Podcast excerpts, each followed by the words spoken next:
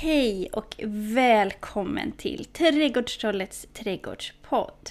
Jag heter Jasmin Vara och det är jag som skriver och driver Trädgårdstrollets trädgårdsblogg som numera också finns som podd.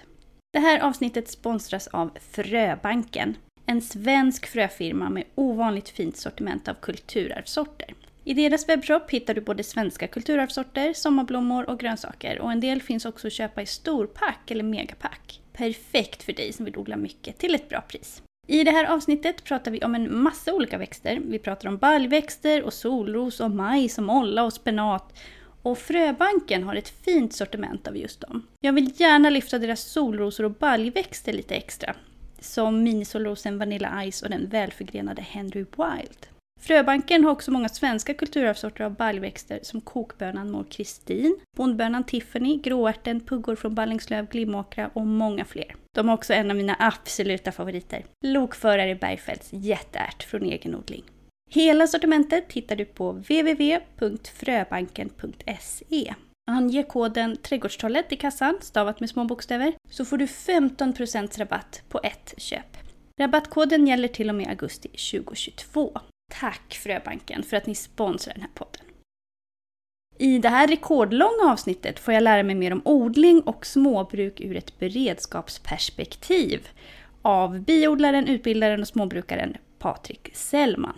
Han förklarar definitionen av svält och berättar om kalorier, grönsaksval, hur praktiskt det är med grönsaker som har stor blast, fröodling och vi pratar potatis och fruktträd och mycket mer. Och självklart blir det också som vanligt en hel del härliga sortnamn. Så fram med papper och penna. Eller gå in på trädgårdstalet.se så hittar du som vanligt en behändig lista. Nu kör vi!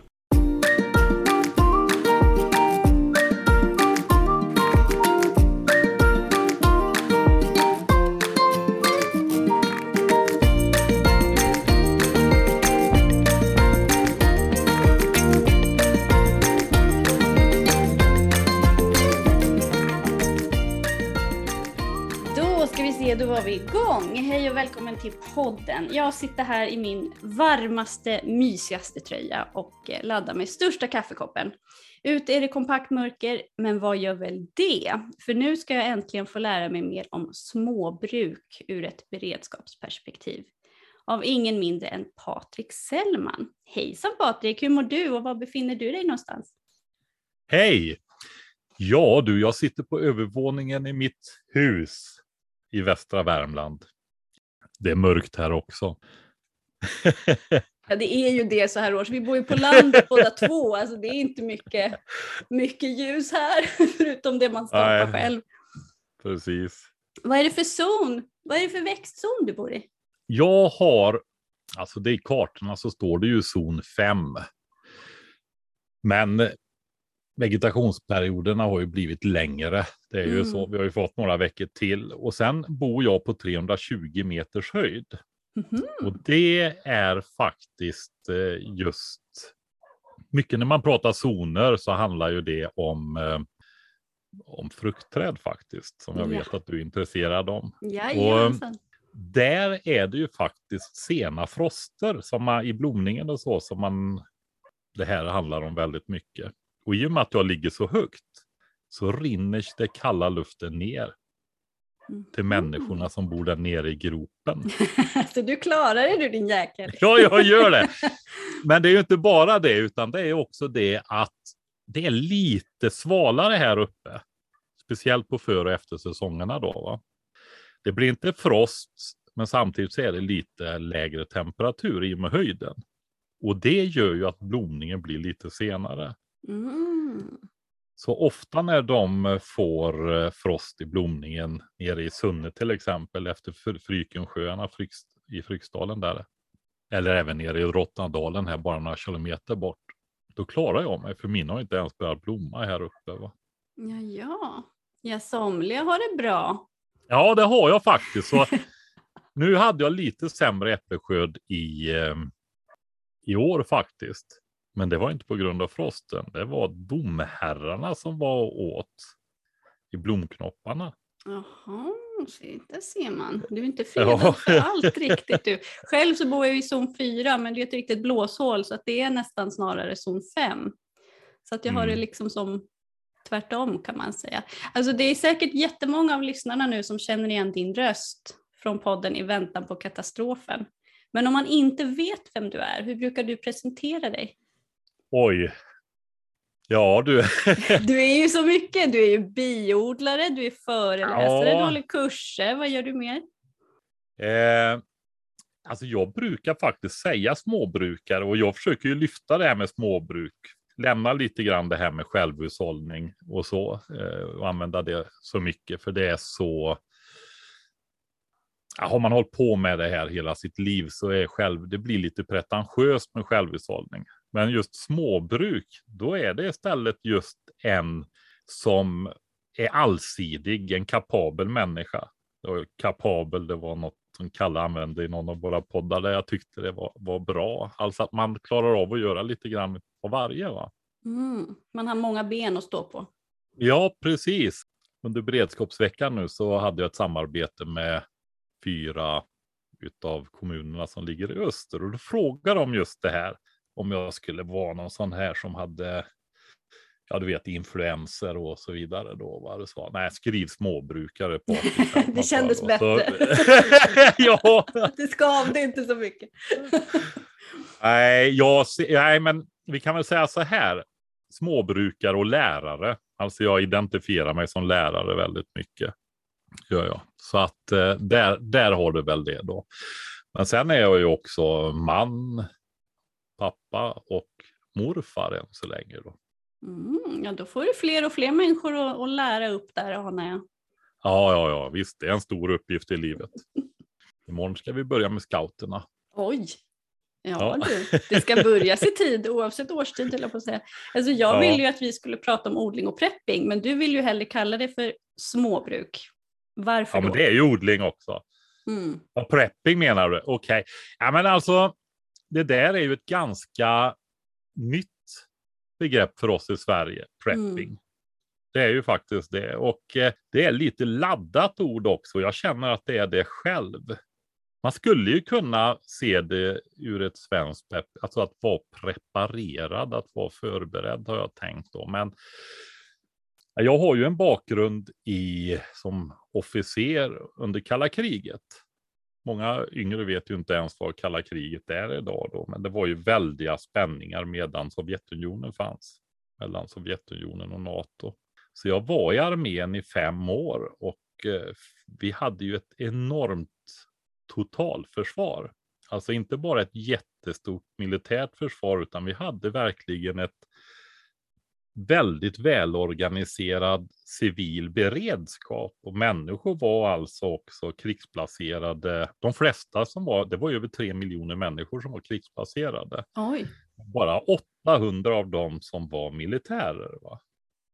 Så ehm, ja, men jag hade bra insikt i det där, men så såg jag helt plötsligt hur, men oj då, nu har de där liksom som tror att någon annan löser det till och med hamnat i högsta ledningen i landet. Liksom, mm. va?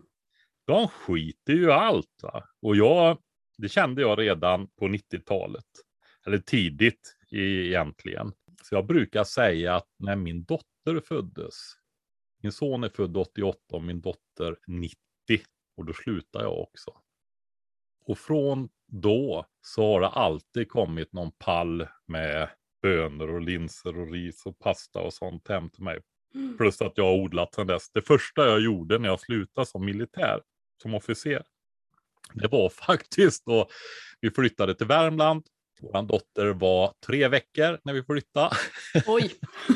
ja, jag skaffade fyra bikuper med en gång. Jag började egentligen med min pappa när jag var 12 år då. Men i och med att jag var i armén där och min pappa blev allergisk så försvann de iväg ifrån den lilla gården där jag växte upp. Då.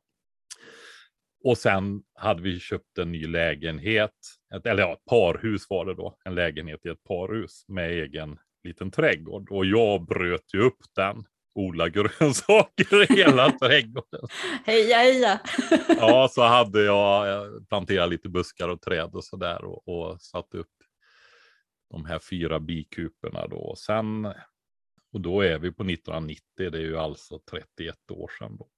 Så är det. Men eh, om vi säger så här, ja, om jag ska använda det där ordet då, så har jag ju egentligen varit prepper i minst 31 år. Va? Mm. Men jag tänkte ju på sånt här när jag var barn också. Glömmer aldrig när jag skulle utöka mina föräldrars grönsaksland på Lillegården och hamna i en gammal husruin och satt där som ja, kan ha varit 11-12 år med järnspett och bröt upp de här stenarna och oj. några meter. Ja, Nej, Då är så, man ja. hängiven. Ja, alltså John Seymours bok Självhushållning, den kom Mm. ju på svenska första upplagan då, ungefär den tiden. Då pratar vi ju alltså andra halvan av 70-talet. Mm. Den har jag läst så oerhört många gånger och bläddrat i. Helt otroligt. Alltså vad tycker du att man ska odla för något då om man vill satsa på det här med beredskap? Därför att den här John Seymour den är ju en, alltså en riktig bibel för väldigt många som håller på just med självhushåll och, och önskar få en, en högre grad av självförsörjning. Liksom. Mm. Men han, alltså det är ju väldigt mycket, det är mycket i den boken. Ja, det är det. Men den är ju, jag ser den ju mer som en inspirationsbok Mm. faktiskt, än en handbok. Ja. Ja, ännu mer nu för tiden då. Man får kanske komma ihåg också att den boken kom ju liksom före Google och alltså, ja, ja, ja, ja, ja. Ett kvartssekel innan på Ja. svenska typ. Eller hur? Ja men gud, och det är allt från liksom så här styckar du ett får till så här spaljerar du frukt och bär till så här odlar du hallon. Alltså det, det är verkligen, Så här hugger du sten. ja alltså allt. Ja, Allt och lite precis. ja. Men den, jag lånade den första upplagan på biblioteket. Det var på den tiden man skrev bak i ett rutat ark sitt lånenummer. Och ibland så var jag tvungen att lämna ifrån mig den där boken då. Då var det något annat nummer där. Men annars fyllde jag nästan hela det där. Men jag fick aldrig den där boken. Utan eh, jag köpte den. Den blev en nyutgåva med nya bilder och det var ju inte alls samma sak. Jag var så besviken över den där alltså. Men nu ärvde jag min svärmors gamla självhushållningsbok. Så jag har den nu också som minne från min svärmor då. Mm. Så ehm, nu har jag fått den boken. Äntligen! Men då är frågan, Ja. vad, vad är liksom russinen ur kakan du liksom har plockat ur den här boken? Vad tycker du man ska odla? Vad tycker du man ska satsa på just vad gäller beredskap? Vad är det liksom för skillnad på att vara självhushållare i största allmänhet och på att liksom odla ur ett beredskapsperspektiv just? Ja, men alltså jag, det är ju så här att eh, jag eh, tror att väldigt många, eller jag vet ju det, jag har ju pratat med många och träffat många genom åren också. Många av dem som är intresserade av självhushållning och eh, småbruk då, om vi, vi eh, kallar det för det, alltså självverksam då på alla möjliga olika sätt. Skulle jag säga allt ifrån att reparera bilen till att bygga saker till att odla och förädla och snickra och allting då. Va? Jaga, fiska. Så, eh, så det, tänker ju de flesta på det här att det är ett väldigt sårbart samhälle. Så, eh, och backar du lite och lägger ett historiskt perspektiv på det så var det ju väldigt mycket småbruk, framför allt i Mellansverige. Alltså det var det ju långt in på andra halvan. De finns ju kvar fortfarande de här små ställena på ett par, tre hektar. Här i Värmland finns det mängder. Mm. Och eh, det är ju småbruk. De var så små, de hade ju ingen häst. Utan de hade ju höskörd och sånt där och bar in hö till korna. För kor hade de ju och lite får då. Kor går ju före hästar. Så eh, alla de här människorna utom kanske bara några, säg att det är tre generationer nu då. Två, tre till och med kan man säga. De har ju alltid tänkt liksom så här att man behöver ha mat. Mm. Man behöver ju ha lager. Mm. Så man klarar sig. Vi har en period på, ja beroende på var i landet det är då, tre, fyra, kanske lite längre längst till söder med det klimat vi har nu då. Resten så har vi inte det, utan vi måste ju producera och lagra. Och det har ju varit en självklarhet. Alla ställen hade ju både skafferier och jordkällare. Mm. Och det är ju någonting alltså, som man kanske inte tänker på idag. Alltså, om man följer många sådana odlingsbloggar och så. Alltså att, att odla är ju en sak. Ja, Men sen ska man ju förvara den där skörden någonstans också. Det är inte alla som har jordkällare. Det är inte alla Nej. som har en kattvind och så vidare och så vidare. nej. Så hur ska man tänka liksom, när man väljer sina grönsaker? Jag vill säga en sak till som många inte tänker på. Mhm. när man börjar med det här. Och det är ju faktiskt att man ska äta maten också. och lära sig att tillaga den och så vidare. Ja, Därför att när minst. du börjar, nej men när du börjar odla så här så får du ju ofta, ofta när man börjar också så vill man ju prova så många olika saker då. Och man är faktiskt många gånger, de flesta, många är inte vana vid att använda all, alla de råvarorna som man fixar då. Va? Så är det ju. Nej, men det finns ju massvis med. Vi kan väl börja med att säga så här. Just när man lägger ett, jag berättade ju det att det kom hem en pall med linser och bönor och sådana saker då. Och eh, det tycker jag är en viktig sak att lyfta upp och många blir lite, jag tänker en del blir nästan lite irriterade på mig när jag lyfter fram det här. Va? För man har ju den här drömmen om att kunna odla sin trädgård och Mm. klara sig mycket på det och lite hönor och sådana saker. Mm. Va? Men det är inte självklart för alla att förstå att det är kaloribrist som är svält. Va? Du vet, vi lever i en tid när no calorie är ett försäljningsargument Ja. och var och varannan är överviktig och så vidare. Va? Men eh, de flesta människor i den här delen av världen har lagt ner huvuddelen av sin tid, vakna tid, på att försöka samla ihop kalorier. Va? Känner du igen det här med att när du pratar med äldre människor att de äter inte så mycket grönsaker? Oh ja. Ja, alltså det finns, det vet man. Hade, man hade inte tid att odla sånt. Det gav ju ingenting. va? Mm. Du vet, ett kilo morötter, det är några enstaka hundra kilo kalorier. Va? Och eh, ska du då vara en som orkar arbeta, ja men då räcker ju inte de här 1800 till 2000 kilokalorierna som vi pratar om nu. Va? Mm. Nej men gud, om man pratar skogsbruk och så, det var ju liksom en, då, då behövdes det ju kalorier och mycket av det som odlades, foderbetor och så, alltså det var ju till djuren. Det var ju inte sånt man själv åt, det var ju sånt som man gav Precis. till djuren. Mm. Ja, vi har ju gått och slagit gräs och torkat det. Man kan säga att fram till, nu ska vi se, nu har jag inte, kommer jag inte ihåg helt, men säg bronsåldern någonstans där tror jag det är, så hade vi ju betydligt varmare klimat här. Vi hade ju skånskt klimat uppe i Norrbotten Mhm. och medelhavsklimat i Skåne. Så pass? Mm, den romerska värmeperioden. Ja, ja. Ehm, det lärde jag mig för 25, 26, 27 år sedan när jag var uppe i stenåldersutgrävningar i Wollerim. Mm. Då berättade de det. Jag var där med min son. Han älskade det där stället. Vi ser ju dem då på vilka träslag och så som fanns där uppe då. Och det var ju också så med, om man pratar om det då, eh, den perioden så eh, bodde det ju vikingar på Grönland. Men de fick ju överge det när det blev kallare. Va? Och det var samma för oss då som de som levde i den här delen av världen. De fick bli mycket färre människor här då och de fick gå över till boskapsskötsel. Mm. Och då börjar vi även med liar. Så pratar ju alltså i alla fall bortemot ett par tusen år i alla fall. Va? Och då har skandinaverna då, de har ju alltså gått och slått gräs och torkat detta och lagrat detta och kört det genom idisslare för att få högvärdigt livsmedel och klara sig här då. Vi sa det här hårt arbete, skogshuggarna då med manuellt skogsarbete eller stenhuggare kan man ta också som ett annat väldigt hårt fysiskt arbete. De ska ju alltså upp i 4-5 tusen kalorier. Va? Mm. Och här i Värmland så är ju det där en levande tradition för det ligger bara några decennier bakåt. Alltså mina vänner, de börjar ju hugga med motorsågar när de började när de var 15 år efter grundskolan. Va?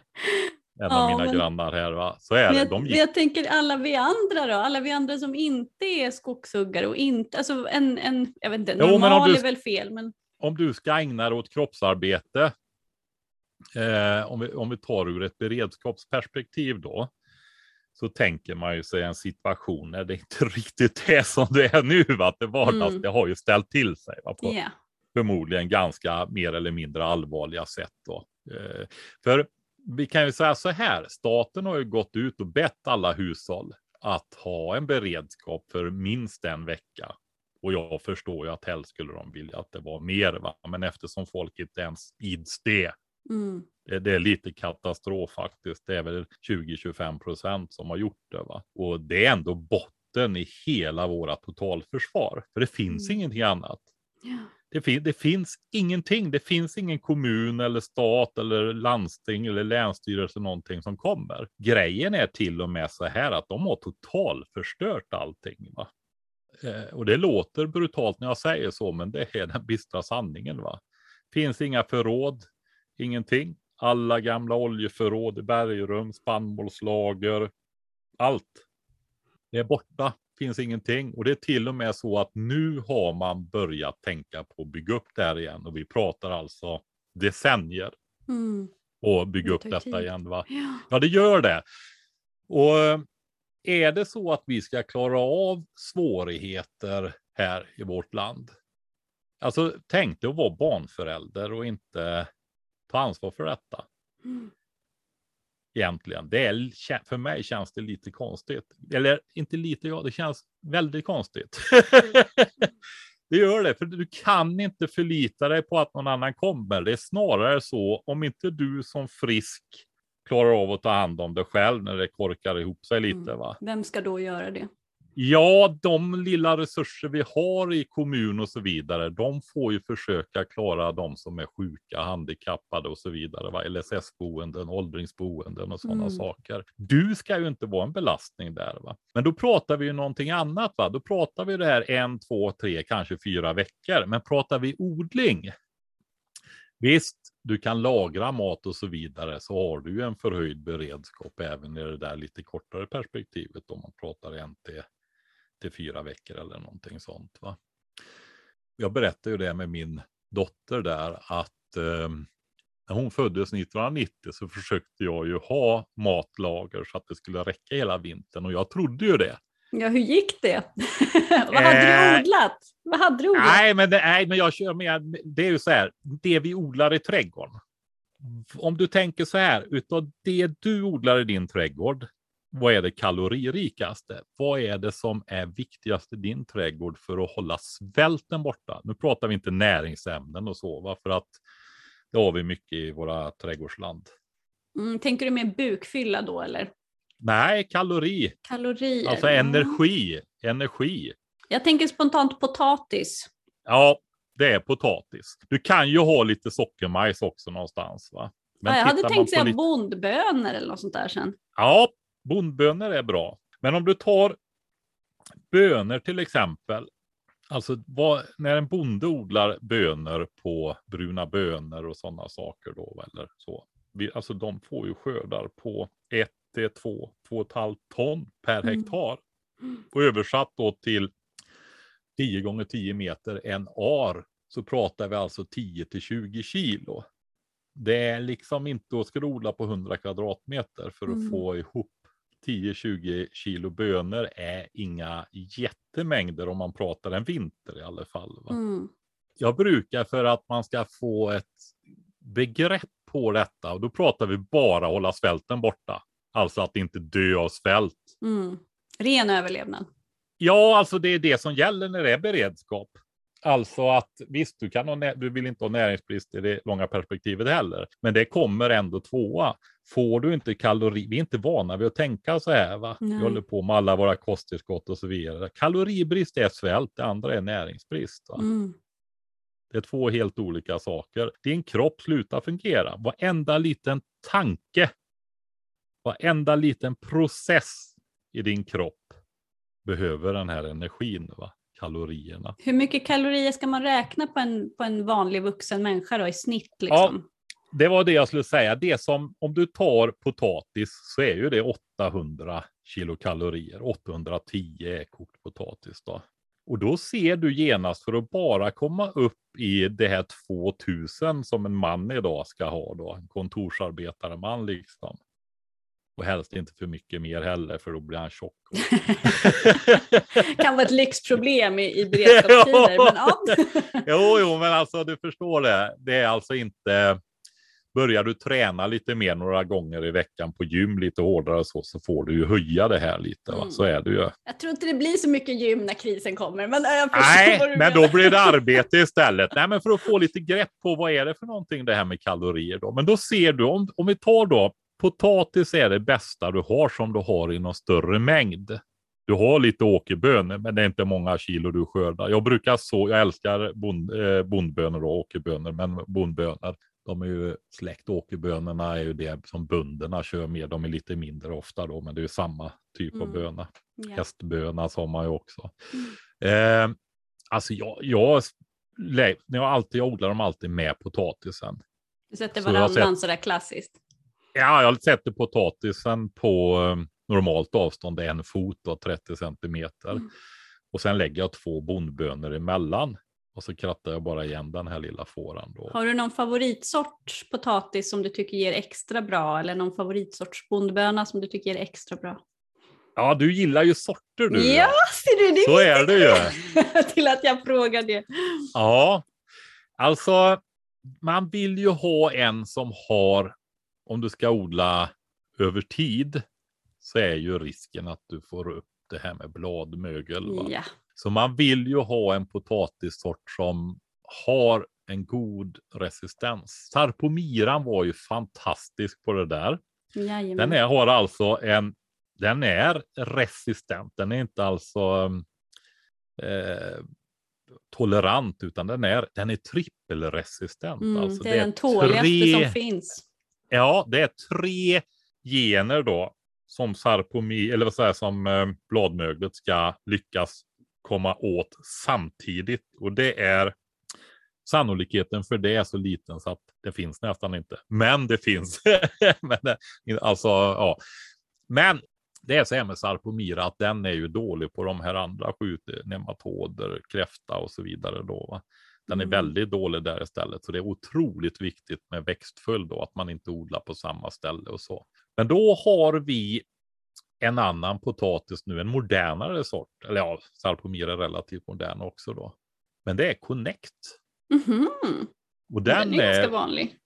ja, den är, ja men precis. Det är ju en som yrke, ekologiska yrkesodlare använder mycket också. Och den, alltså jag gillar ju det här, om vi ska prata en baspotatis. Det är ju roligt att ha olika sorter såklart också då, va? men eh, Amandin är ju min favoritpotatis egentligen. Så det vill jag ju ha också då.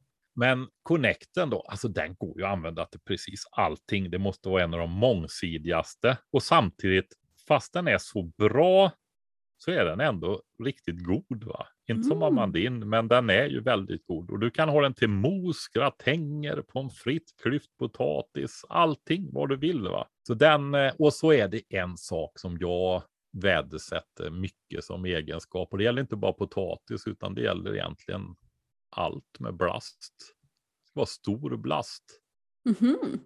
Ja, odlar man lite mer så blir det ju det att täckodling och sånt, det blir på vissa delar. Lök till exempel som är väldigt torkkänslig då. Men då är det väldigt bra med stor blast. För då skuggar ju det. Ah, man behöver inte vattna lika mycket. Inte vattna och sen har du hållit efter ogräset i början så har de ju väldigt hög konkurrenskraft. Alltså du vet, kör du Connect på ett ställe. Det, jag misslyckades med bondbönorna i år.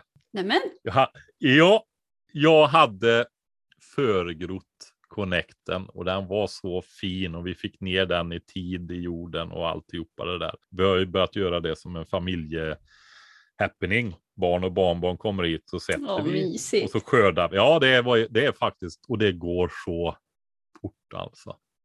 Det här med att göra saker tillsammans, det Mm. blir så, alltså, ja men det blir tio gånger enklare och roligare alltså. Så Mm. äter man god mat och sådana där grejer också då. Men i alla fall, nej, och du vet den växte så fort den här kraftiga blasten så att åkerbönorna hade inte en chans.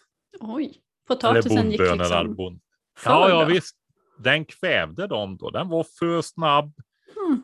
för vaken, för förgroddad och så för bra förhållanden liksom. Och det är första gången jag råkar ut för det. Va? För annars är ju det så perfekt att samodla de Ja, två. precis. De är ju klassiker av en anledning, goda Ja, grannar. Liksom. Precis, Mm. ja.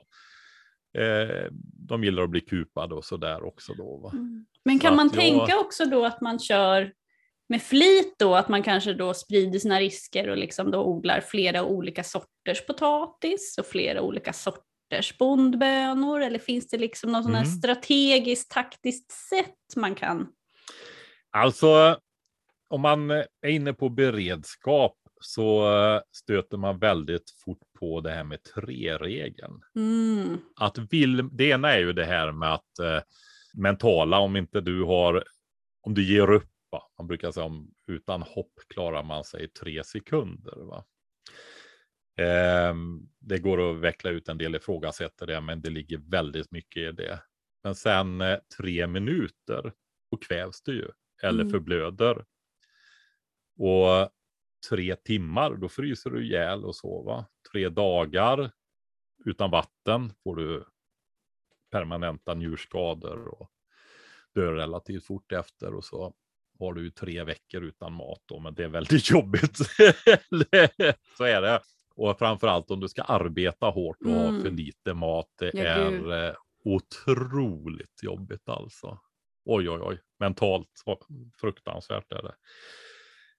Jag var ju alltså, när jag var militär så var jag på de gamla jägarbataljonerna som det var ju den tidens elitförband då, va, för strid bakom fiendens linjer och de gjorde ju ingen an- annat än, vi var alltså på 15 månader så var vi 150 dagar ute i fält. Oj. Och det var väldigt mycket just orkarbeta när det blöt och kallt, ingen mat och så vidare. Va? Inte någon sömn och så på flera dygn, mer Mm. än kanske någon timme någonstans. Så eh, nej, men man har det i kroppen där då, vad viktigt det är. Det, det, är det, det är alltså otroligt likt det här med att det blir bensinstopp helt enkelt i en bil. Mm. Men eh, ja, nu gled vi in på det med kalorierna, men det går inte nog att betona. Nej, men det är just det där att vi inte har det längre. Vi har ju Mm. tappat Vi kontakten tänker med så annorlunda. Ja, Ja, alltså, ja, men vi är, vi är väldigt udda. Det är vi som är var, satt och chattade med en kinesiska som höll på med, eh, hon bodde i Västergötland och hon jobbade med på den tiden innan det blev så naturligt det med Kina och företag och kontakter och så där så hjälpte hon till med det då. Men hon sa just det att hon ser så tydligt på oss svenskar att vi inte vet vad svält är. Mm. Och det, det är ju så att de flesta människor som har bott i den här delen, nej jag ska inte säga de flesta för det är så många nu, men om du tittar över tidsepoker så visste ju alla vad svält var förr. Va? Ja, det är inte så många generationer sedan, herregud. Nej, det är ju inte det. Va? Vi hade ju de som dör nu utav ålderdom. De kände ju folk som hade människor nära sig som var med i svälten i slutet på 1860-talet. Va? Mm. När det dog väldigt mycket människor, framför allt i Norrland. Va? Det är ju den sista. Det har vi haft, eh, vad ska vi säga, det har inte dött enorma mängder av svält efter det. Det har varit matbrist då, va? under olika perioder, framför allt runt eh, tidigt 1900-tal, brödupproren och Mm. i samband med första världskriget och så där och avspärrningar då. Va? Men då dog verkligen folk. Va? Då var det så att de fick bära ut barnen. Barnen fick ligga på ugnarna finns det berättelser om, för de fick inte röra sig. För de skulle ha en chans att överleva då på grund av Mm. energibristen. Och ugnarna skulle hjälpa dem att hålla värmen då, va? kroppsvärmen. För den sjunker ju också om du får energibrist. Va? Gud, folk åt ju gräs, alltså det, folk var ju desperata alltså. Ja, ja, så var det. Och när ungarna dog fick de bära ut dem i vedboden då efterhand. Va? Så att, ehm, ja, det är inte så avlägset. Om du, nej, alltså som jag sa, min svärmor, hon gick ju på myrarna. Hon dog, hon var inte ens 90 år nu då. Dog för ett par, tre år sedan här nu. Och eh, hon har gått på myrarna där uppe och slagit hö.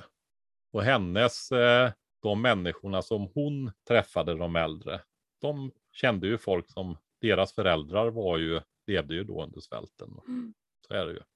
Om man ska försöka tänka tillbaka till liksom en epok som man som småbrukare med ett beredskapsperspektiv försöker återskapa. Var landar vi då? Är det typ Emil i Lönneberga eller vart landar man någonstans? Alltså, jag är ju, har ju ingen gård. Jag har ju en, en, egentligen ett hus som jag har byggt själv på en större tomt. Jag har bara jag har ett och ett halvt tunnland kan man säga, knappt. Om man vill, eh, så en större villatomt då, så för mig är det ju mycket odla grönsaker och så. Jag försöker få till det här med kalorier också, men där är det ju några smådjur som är väldigt bra. Alltså det blir så alltså det jag tycker de är fantastiska de här som skaffar fjällkor och eller fjällnära eller dexter och så vidare, de här mindre va. Och verkligen går in för det. För det är ju det som är nyckeln egentligen. Du tänker kretslopp och gödsel och hela? Ja, och faktiskt det här att kunna skörda mycket energi. Alltså gräset är ju fantastiskt i huvuddelen av vårt land. Mm. Det är ju det. Perenna växter, alltså perenna grässystem. Och så, men då måste du ju ha djur som kan ta vara på det. Och vi har två mindre djur som är bra. Om vi räknar in fåren till idisslarna då som är, det kan, behövs inte ha jättestora marker. Jag skulle kunna ha lite får här till och med. Men eh, om vi tar de ännu mindre då för villaträdgårdarna så är det ju faktiskt så att det är kaniner. Alltså jag tänker, är det går otroligt ju... bra gräsomvandlare. Nu går det ju eh, ett program som heter En bondgård mitt i stan på TV4. Ja.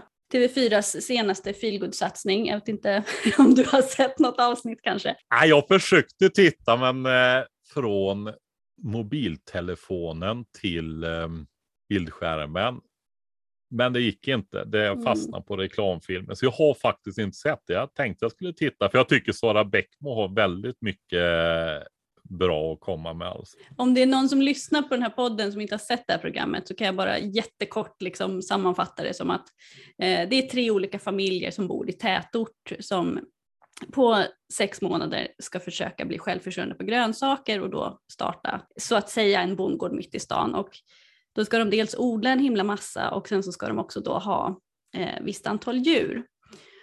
Och jag tänker att grundtanken med det är väldigt bra. Någonting som jag reagerar på som tittare väldigt mycket är att alltså det tar ju så mycket tid. Och det här är liksom på något sätt presenterat som ett feelgood-projekt, vilket jag förstår att liksom, jag förstår att, att det är liksom så som man, det här är ju tänkt att vara det programmet som ska ersätta Mandelmans så, så mm. jag, jag, förstår tankekopplingen de har gjort där.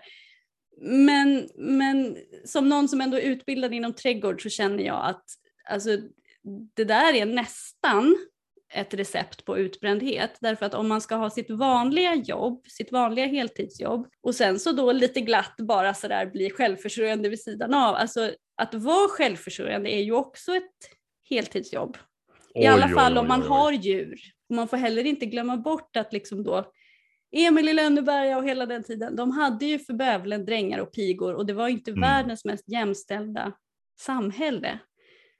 Och jag tänker också min kära sambo, han är inte så mycket äldre än vad jag är, men de hade ju liksom han kommer från, från Norrland, väldigt högt upp, nästan gränsen mot Finland och de hade ju liksom potatislov. Man fick ledigt från skolan för att sätta potatis, man fick ledigt från skolan för att skörda potatis.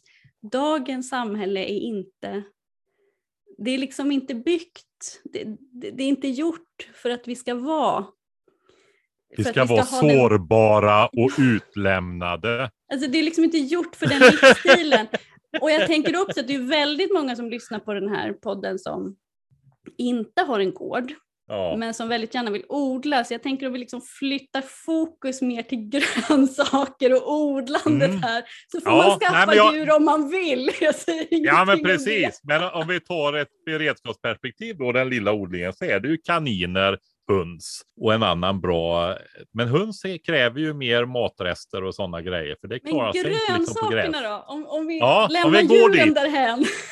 jag vill ändå ta tag i det du sa där. Jag har ju hållit på att odla alltså sedan jag var 8-9 år.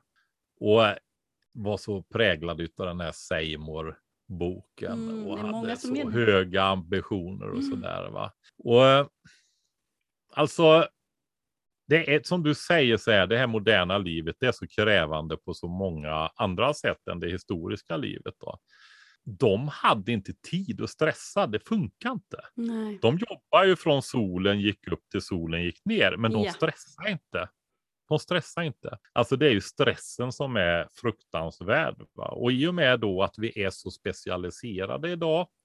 Ja, men du vet, man jobbar med delar av ett datasystem liksom och är expert på det. Va? Och sen, ja, hyr man in någon som ska komma hem och sätta ihop billig bokhyllan. Ja men typ. men vi, är ju, alltså. ja, men vi är ju där om vi drar det till sin eh, spets då. Va? Och eh, ja, men det gör ju också det här att vi köper ju så himla mycket då. Vi, vi, är, ju, vi är ju producenter är vi ju nästan inte alls och många jobbar ju egentligen inte med producerande jobb heller. En del producerar ju tjänster då. Va? Ja, Men, precis. Vi producerar andra saker. ja, men det kan ju inte, många gånger är det inte ens tjänster åt andra människor utan åt system istället. Mm. Men hur som helst, eh, just det här att bli så där att åh, bygga upp den här stora förväntan på de här morötterna och så vidare. Och det är så mycket slit med morötter, ogräsrensningar, gallringar och få fram de här. Men det blir ju fantastiska morötter. va. Men ska, det är mycket morötter om du ska få ihop en vanlig 10-20 kilo säck alltså. Mm. Mm. Vad kostar det att köpa en sån där säck med ekologiska morötter? Men tänker man ur ett kaloriperspektiv, alltså det skadar ju inte att man får hem en pall med ris och bönor och linser. Alltså, det skadar Nej, ju alltså- inte att ha den i bakhuvudet. Men om man ändå liksom ska ge sig på att försöka odla, finns det typ så här prepperns topp fem? Vi har nämnt potatis, vi har nämnt bondbönor. Alltså det är ju, det, om vi säger så här, potatis är den grödan. Men du hör ju själv, bara för att få ihop vårat kaloribehov idag så ska du äta 2,5 kilo potatis om dagen. Va? Mm. I princip allt annat som du odlar i trädgården är ju 2, 3, 400 kilokalorier per kilo. Mm. Vitkålen där 230, 40, 50 någonting sånt där. Va? Det är enorma mängder så du måste äta ännu mer om du ska lägga till andra grejer än de där Mm. 2,5 kilona. Va? Men då säger folk så här, ja men vi äter ju inte så idag. Nej, idag äter du massa fett, smör, oljor, 9000 kilokalorier per kilo.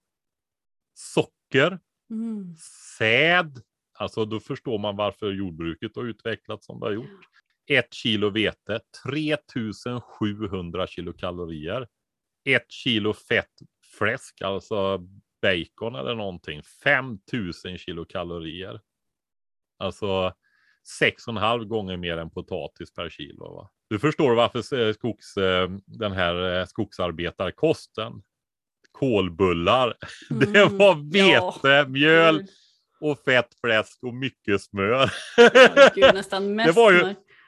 Ja, men de hade ju inte tid att äta så mycket. Nej. Om de skulle få i sig de där 4-5 tusen kalorierna så Då var ju det koncentrat som gällde. Ja, Men det, alltså, var, man- det var ju det. Man kan också, alltså kan man tänka så här då, alltså vilka, vilka grönsaker eller grödor ger mer energi än vad de kostar att odla då? Ja, det är potatis. Det är potatis. Men finns det någon där kan lista liksom på sånt här? För jag tänker typ olja och bensin och diesel och sådär. Då brukar man ju prata om det här med EROI, alltså, ja, alltså mängden energi som krävs för att utvinna samma mängd energi. Finns det någon Mm. motsvarighet liksom i lista för produktion av grönsaker? alltså ska du ha för humankonsumtion då? Eh, alltså den, ja, du, du, har- du har ju en sponsor, när ska du säga det? det kommer jag berätta i början. Men det, det är Fröbanken. Ja, du har redan sagt det! Du har redan sagt det Ja, alltså. men det är ingen fara. Okej, det, vad alltså, Det är bra. Fröbanken vill jag gärna lyfta ja, ja, men Och precis. de har ju så himla fint sortiment av alltså, kulturarvssorter, svenska kulturarvssorter. Ja, Så att det tycker jag ju verkligen att man ska titta på om det är så att man funderar på att odla baljväxter i sin trädgård. Och då ska man utgå ifrån vilka sorter som man vet funkar i den zonen där man bor, såklart. Mm. För sådana finns ju fortfarande om man vill odla det. Och, och då tycker jag ju också att man kan nosa lite på det här med fröodling. Eh, Mm. Jag har ju ganska nyligen utbildat mig till eh, pomolog. Alltså man blir ju inte pomolog av att gå en utbildning utan det tar ett helt liv. Men man får någon slags kunskapstrampolin och liksom ta avstamp från i alla fall. Och då var det eh, en kursare till mig, Britta, som hade ett jättebra exjobb där hon skrev om eh, alltså hemträdgårdarna och beredskapsperspektiv och att de liksom är en Mm. bortglömd resurs. Vi har inte ens gjort en inventering av fruktträden i det här landet sedan typ 50-talet. För det anses inte vara, vara intressant. Och det finns heller inga frölager ifall det skiter sig. Och det är ju någonting som jag, jag är ju med i Fröodlarföreningen Sesam, så att just det här med frö känner jag att oj voj, allting börjar ju med ett frö. Och där verkar beredskaparna, prepparna inte riktigt ha hoppat på det kunskapståget. Känner jag spontant. Jo, då, det gör de nog, men det är väl inte... Eh, nej, det, alltså jag känner ju inte, jag har ju inte så mycket, jag känner ju inte dem så mycket. Jag har gjort en podd ihop med lite av de här som håller på, som kallas för preppers och så då. Blev inbjuden av med där, så det var trevligt då. Så att jag ska egentligen inte uttala mig om det där. Men eh, om man tittar på den här, kanske mer som kallas alternativrörelsen då, de här mm. som är småbrukare och självhushållare och så. Där tror jag nog att det är många som eh, odla frön. Jag har hållit på med fröodling ja, kan, så länge jag kan komma ihåg då. För så är det ju. Och det är ju inte bara för att ha det tillgängligt heller, utan om du sparar på frö så kan du ju selektera. Så här, ja. ta det här med din favoritmorot då. Då är det ju så att du har ju unika förutsättningar just där du odlar din jordmån, ditt eh, lokalklimat, just ja. där, mikroklimat just där du odlar och framförallt du som odlare och hur du odlar och hur, vad du tycker om. En morot är ju så bra så att eh, om du, och där är det också så här att du kan göra en viss selektion om du odlar ganska mycket morötter så tar du undan de finaste. Ja. Och så tar du undan mer, man kan räkna med att för att inte få, man vill ha genetisk spridning då, till viss del i alla fall. Även om eh, sorter alltid är någon form av inavelsgrej. Så jo, men man vill ju inte ha degeneration i alla fall. Nej, liksom... precis. Mm. precis va? Så då brukar man säga att om du kan ha 15, helst 20 morötter som du sätter året efter, för den är ju tvåårig. Va? Ja. Den har ju lagrat upp energin i moroten. Och sen går den upp och blir en stor buske, alltså ja, 80 till 100 centimeter med massvis med blommor som insekterna älskar och det blir enorma mängder. Mycket, mycket, mycket mer frö än du behöver. Men då kan man ju dela med sig. Men framför allt så är det ju så här att då kan du efteråt, för hur lagrar du dina morötter också? Tar du och gör den sista selektionen på våren, då ser du vilka har lagrats bäst så som mm. du lagrar också. Du kan till och med smaka på de där i topparna en bit och se vilka smakar godast. Mm, bra tips! så du kan ju, ja men alltså du, du kan få in massvis och så du och drar upp frö nu igen sen då och gör det här några gånger så får du ju en lokal sort. Ja. Kan man säga, eller lokal variant. Va? Och eh, nej, om man tycker det är jätteroligt så kan man ju faktiskt börja korsa själv också. Och utveckla och försöka renodla och sådana här grejer och få fram egenskaper också. Mm. Det finns en amerikansk kvinna som håller på med det där och eh, eh Carol Deppe hon har mm. också skrivit en bok på engelska, jag kommer banne inte ihåg vad den heter nu. Ja, det kan vi ta reda på och länka till sen. Ja, Men det kan precis. ju vara bra att ha i bakhuvudet också att det är liksom skillnad på att fröodla i bevarande syfte, alltså att man vill bevara en sort som den är och på mm. förädling, mm. alltså att absolut, korsa med flit och att man vill få mm. fram en annan färg eller man vill att den ska bli större eller ännu godare eller tidigare mm. eller vad det nu är man satsar på. Så är det, men vi har, det har blivit väldigt mycket bevarande tänk i Sverige när det gäller eh, amatörodlarnas fröodlande. Extremt mycket bevarande och jag tycker att vi ska försöka erövra tillbaka växtförädlandet också. För det har vi hållit på med historiskt folk. Det har liksom varit en naturlig del av att selektera och korsa och så vidare. Alltså, också, jag brukar tänka så här att ingen kan göra allt, alltså ingen kan bli Nej. självförsörjande på alla fröer som finns, för det, det, det kan vara lite övermäktigt. Uh, men alla kan göra någonting. Och mm. om man nu pratar om just beredskap och liksom självförsörjning och klara sig själv, då tycker jag att, att i alla fall grundläggande kunskap om fröodling borde vara grundläggande. Och jag tänker också att man kan tolka det här med självförsörjning så himla olika därför att i, en del sådana här Facebookgrupper och sådär så är det ju många som liksom tycker att nej men jag är självförsörjande på grönsaker för vi behöver inte köpa några grönsaker när jag odlar. Men sen åker de ändå iväg till trädgårdsbutiken och köper jord och så har de kanske 80 procent av det de odlar är F1-hybrider som de inte kan ta sortäkta frö från. De köper nytt frö varje år, de köper konstgödsel, de köper, köper, köper. E, alltså, är man verkligen självförsörjande då? Jag skulle vilja liksom problematisera hela den här mm. begreppet ja, du, du självförsörjning. Ja, vi börjar ju där. Jag vill ju inte prata om självhushållning. det är svårt att inte glida in på det alltså. Nej, men alltså du förstår ju, du lyfter ju det nu. Det, det blir så otroligt pretentiöst. Alltså människor har aldrig varit självhushållande.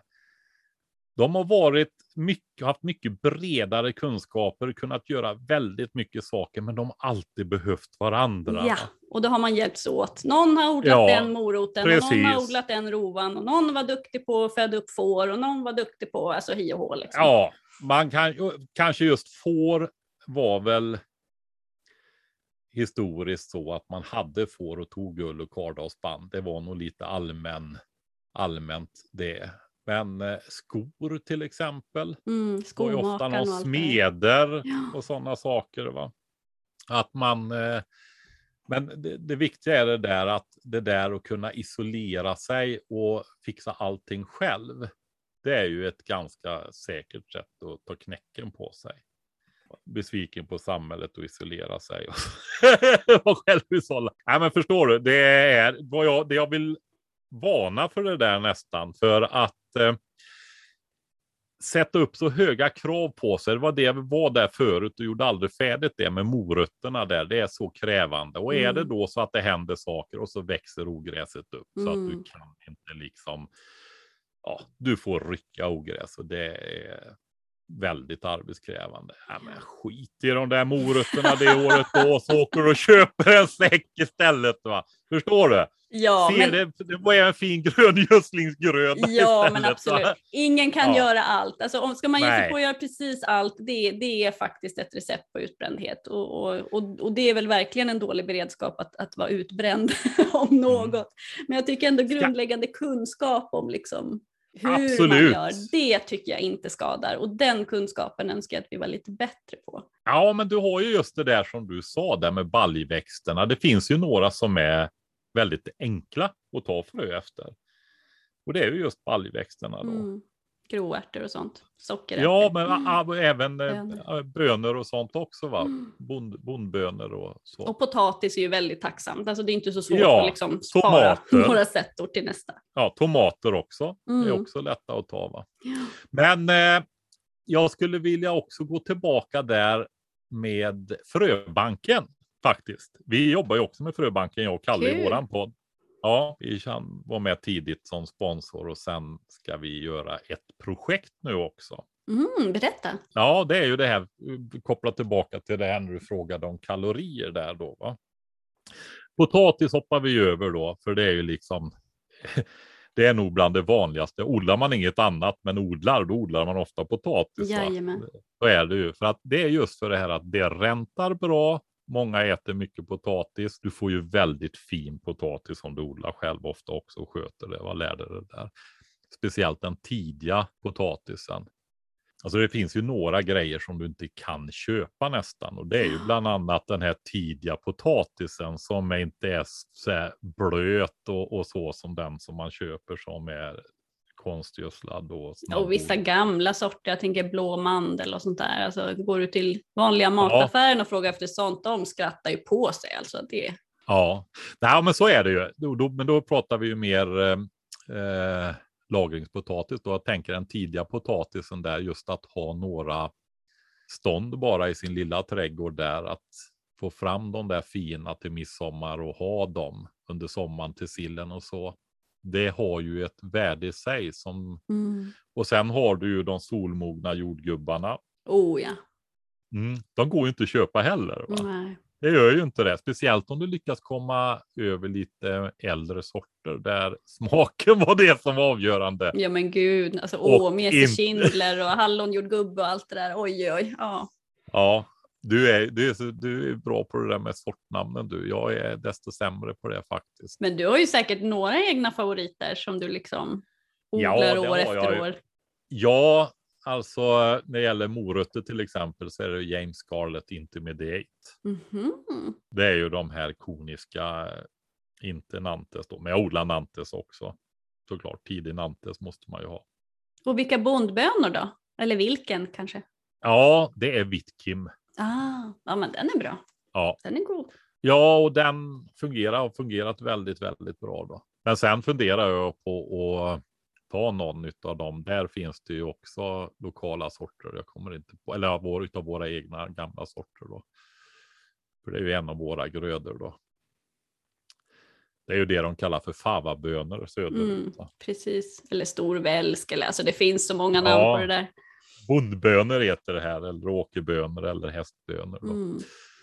Eh, men i alla fall, tomater skulle jag nog säga också. Men där tomaterna har jag ju lärt mig att kan du odla dem utomhus och de utsätts för sol och vind så får de mycket mer smak. Halleluja, välsigne dig för det. det. det. är vad jag har predikat i alla dessa år. Men då gäller det att välja rätt sorter, såklart. Men det är så många ja. som tror att oh, man måste ha växthus, man måste ha växthus. Nej, det måste man inte. De blir bättre utanför växthuset. Ja, om man tittar på ryska sorter, de, ja. vi har väldigt mycket vi har ju haft det med Sovjetunionen och den här barriären och muren och det där. Historiskt har vi haft väldigt mycket med ryssarna att göra. Mm. Och träffar man ryssar och sånt där ofta nu då och är intresserad av sådana här saker. Man har otroligt mycket gemensamt och de mm. fortsatte ju den här växtförädlingen som vi inte gjorde under många decennier. Va? Så de har ju mycket bra sorter och buskar och träd och de sånt har hur mycket bra som helst och de satsar ja. på det där på ett helt annat sätt än vad vi gör i mm. Sverige. Du vet, de hade ju en sån här katastrof som var i ja. flera år när muren för alltså när Sovjetunionen föll. Va? Det var ju en sån här som man beskriver som total. Folk dog och medellivslängden sjönk väldigt Drastiskt. mycket. Mm. Ja, söp ihjäl och allt möjligt. Då, va? Men de klarade sig på sina trädgårdar. Ja. Faktiskt. Men de hade inte som vi odlingslotter på 200-300 kvadratmeter. Jag hade en rysk, en kvinna från Sibirien som är gift med en svensk man här i Torsby på besök. De tittar på våra svenska lapphundar. Och då pratar vi om, kommer vi fort in på detta då eftersom jag odlar så mycket och man sitter ju nästan i grönsakslandet när man är här. Va? Så um, min tomt på 5700 kvadratmeter det är så som deras, jag kommer inte ihåg vad de kallar dem nu då, men så är ju deras sådana här odlingslotter mm. med en liten stuga på, va? där de odlar. Så de ligger ju där på 5000 ja. för till familjerna och sånt. Då. Men om vi backar igen och ska se om vi kan komma till det där med kalorierna igen. Då. kalorierna och fröbanken. ja, det är ju så här att eh, det finns några grejer man kan odla på trädgårdsnivå. Va? Jag har ju funderat mycket på det. Hur ska vi kunna få kalorier av någon betydelse? Va?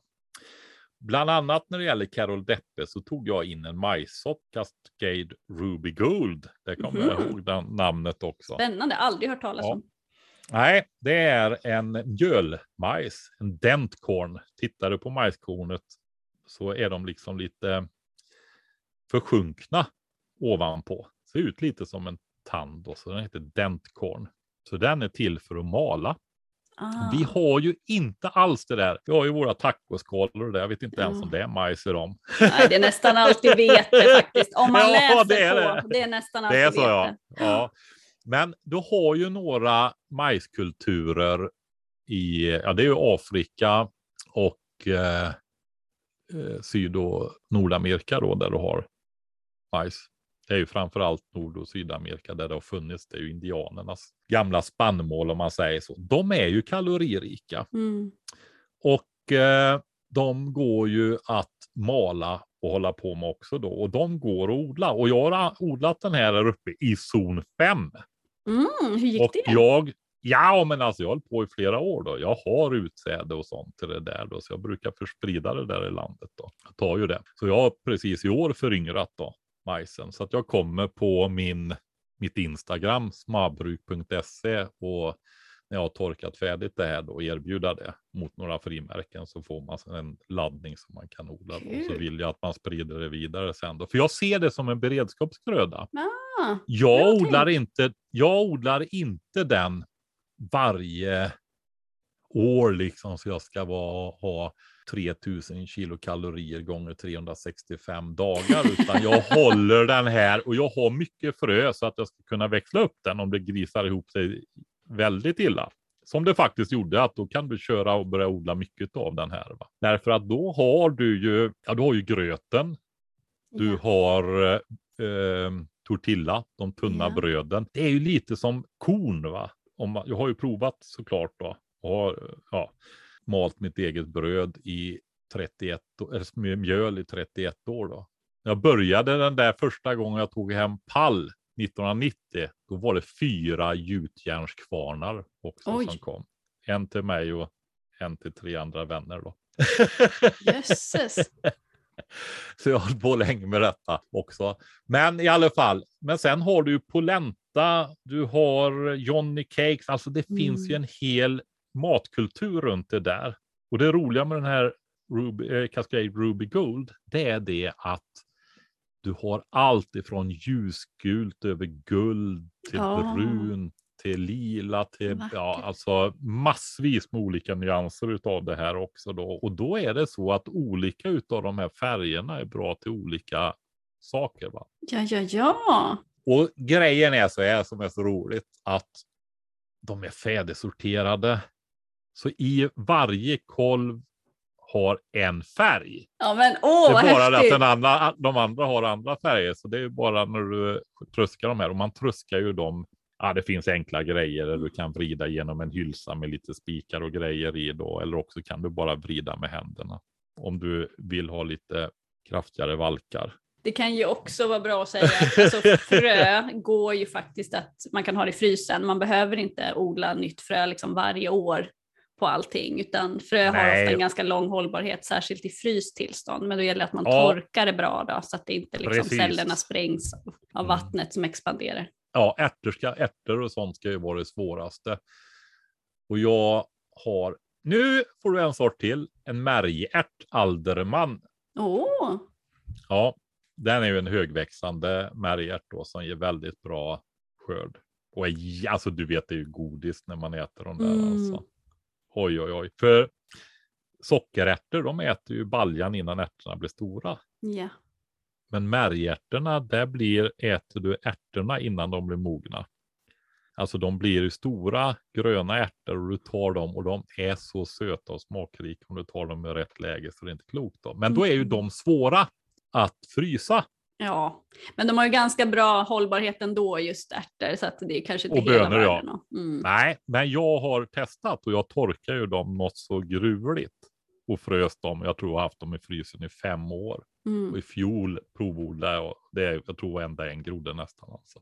Mm. Så det går med ärtor och sånt också om du torkar dem hårt. Mm. Men många av fröna majs, jag tror inte det står så himla många år att de har grobarhet i de här tabellerna. Jag vet Runobergs fröer har en tabell mm. bland annat. Men jag har ju alltså, jag drar ju upp planter då fyra veckor innan och planterar ut dem i och med att det är zon 5. I år ska jag, nej, alltså nästa säsong då, då ska jag prova i och med att jag inte får de här sena frosterna då, så ska jag prova och direkt så. Ja, kul att testa och se hur det blir. Liksom. Ja, jag har ju järnnätterna i slutet på första veckan där, 7 till 10 juni. Så efter det sätter jag ju normalt sett ut de här känsligare plantorna då. Va? Bönor, majs och det här. Men nu ska jag prova att fröså i mitten på maj i mm. år för att se om det går. Då. Sen har vi en grej där, det är framförallt det jag ska göra ihop med fröbanken då, det är foderbeter. Ah, kul! Mm. Alltså, det går ju till nöds att äta foderbete själv. Sockerbeta är ju en variant av foderbeta. Precis. Då. Alltså det är väldigt energirika och faktum är så här att foderbeta är det som vi kan odla som är energirik, alltså producerar mest energi per kvadratmeter av allting. Oj! Det är till och med energirikare än fodermajs. Fodermajs är ju annars någonting som man verkligen odlar för energi i jordbruket. Men det är för att då, det är så dyra maskiner nu. Va? Så att då kan man ju använda de här vanliga som man gör ensilage med. Och då när du tar fodermajs, då hackar du ju ner hela majsplantan. Ja, inte roten och det, men du klipper den ju långt ner och tar skälk och blad och kolvar och allting och gör ensilage av det. Mm. Eh, och då är till och med mer än det är foderbetan. Men varför Oj. inte foderbetor odlas? Det är ju för att ja, det är en helt annan typ av gröda och kräver helt andra maskiner. Och den är mm. inte så mycket bättre så att det är värt investeringarna. Va? Det är därför den backar. Men på trädgårdsnivå, herregud, foderbeta, snacka om, ja men du vet en hackgröda. Det är ju perfekt odlad. Det är ju typ potatis i det närmaste. Va? Mm. Så den är ju väldigt, väldigt tacksam för att producera. Men då kanske det är så att ja, kaniner, gäss, får, get. Eller till, till, men de som är intresserade som har gått upp kanske lite mer än lämnat minsta villa, radhusträdgården och gått upp lite så ska jag försöka få folk att vara med och provodla. Oh. Bygga erfarenhet på det där och göra det ihop med fröbanken. Då. Hmm. Jag ser om vi ska få med, jag ska prata med Se om vi ska göra någonting med den där majsen också då. Ja men vad kul. Alltså någonting som, det är så intressant att du tar upp just maskiner därför att alltså, vårt, vårt konventionella jordbruk, storskaliga kommersiella mm. jordbruk, det är ju så oerhört beroende av maskiner. Och i förlängningen också alltså bränsle och sen så det vi har odlat ska också transporteras till affären och sen så ska det transporteras från affären hem till oss om man liksom ska driva ett småbruk själv utan djur, det känns ja. ju, och utan maskiner, då känns det ju som att man på något sätt ska försöka få till att man odlar så energisnålt som möjligt för att liksom spara kalorier. Då. Hur gör man det? Ja, ja, ja, alltså då får du odla de här grödorna som vi har pratat om som ger någon energi då. Va? Mm. Men jag tänker ändå så här att om vi, om vi har, tar ett beredskapsperspektiv, de troligaste scenarierna där eh, vi kommer att behöva ha en beredskap, det är ju relativt korta perspektiv. Mm. Från ett antal dagar till blir riktigt illa några veckor. Va? Mm. Kan bli värre också. Alltså det finns ju elnäten slås ut och så vidare med sabotage, terror, terrorattacker eller vad som helst. Och då tänker månader. jag på vatten. Hur vattnar vi våra odlingar utan el? Ja, du vet, nu tar du... Herregud, du vet, vi har ju kört 35 avsnitt. Du har ju snart avverkat alla de där 35 på ett enda avsnitt. Nej, men det är ju så. Eh, vatten det är också, jag tar det här med kalorier och svält, att det är någonting som vi liksom har blivit tappat kontakten med. Vi har ingen, knappt någon förståelse för det längre i den här delen av världen och det är ganska allvarligt för vi blir lite dumma i huvudet då. Ja. för vi förstår det inte. Mm. Eh, och jag trycker på detta och det är lite tråkigt då när man vill odla i trädgården för det är väldigt svårt att producera mycket kalorier. För att ge ett perspektiv på det så är det så här. Det är bönor, det är linser, det är spannmål på olika sätt. De ligger där uppe på 2,5 till knappt 4 000, till och med 3,5, 3 7 de, de som har mest per kilo. Va? Gröt och bröd, bönor och sådana saker. Och som jag sa, odlar du bönor på 100 kvadratmeter så kan du få 10, till 25 kilo. Va? Du behöver ha 300 kilo per år per person utav de här för att täcka kaloribehovet för att ni inte ska mm. svälta ihjäl. Så är det. va. Och det är jordbruksgrödor. Mm. Alternativet det är att producera gräs och köra genom idisslare. Och det är ju svårt för de allra flesta som bor liksom i tätort. Ja, ja. och då är det lager som, som gäller utav det. Mm. Då är det att köpa ett lager. Mat är jättebilligt idag. Mm. Jag la på min, eh, mitt Instagram-konto så la jag faktiskt upp en bild med 25 kilo säckar.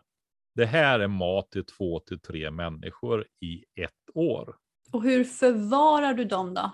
Just sånt, den typen om vi ska göra lager. Så att det inte blir dåligt. Mm.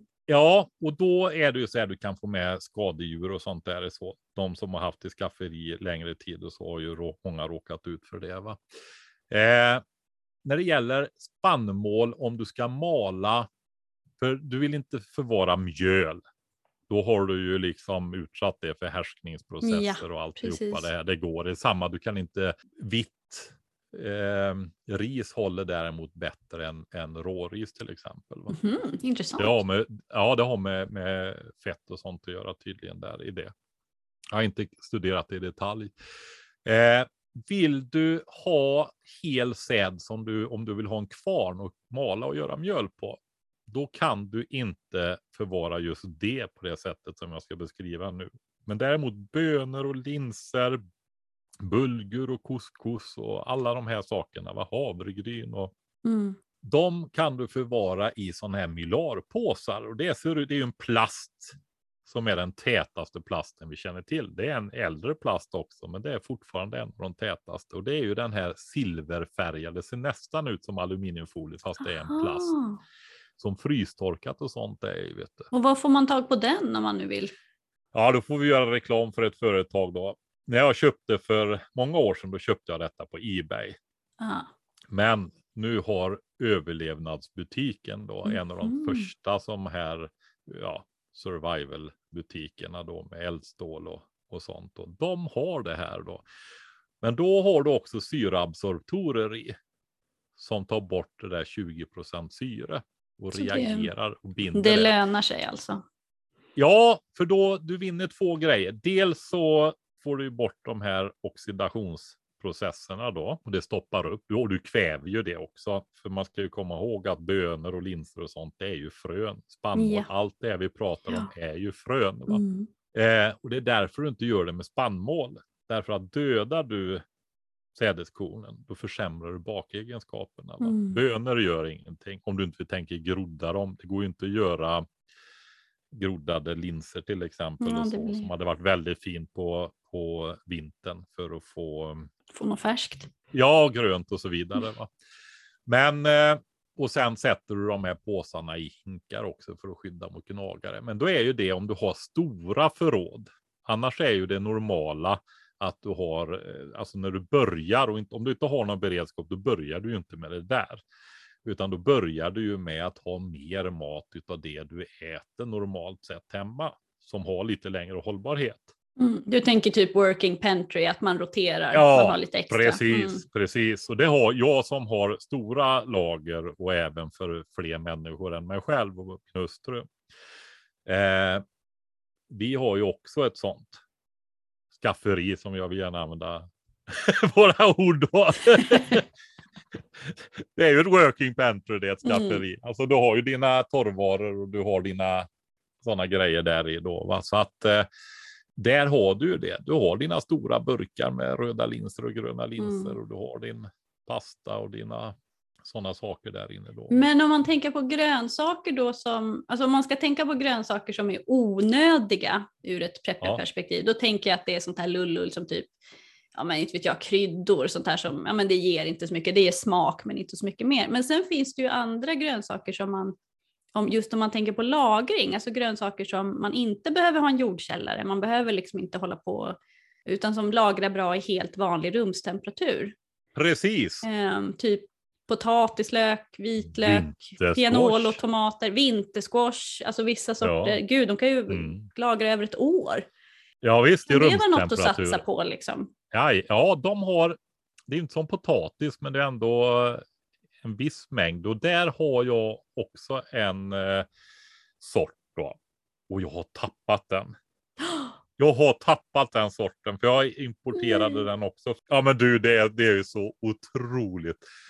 Jag hade och sådde och skulle fröföryngra den sorten. Och fick upp, så jag fick ett ganska hyfsat gäng, alltså kanske i alla fall 150 frön då från några planter och torka detta. Och så stod de på ett fat på vedspisen och jag skulle gå dit och de mössen hade varit där och ätit oh. upp dem. Nej!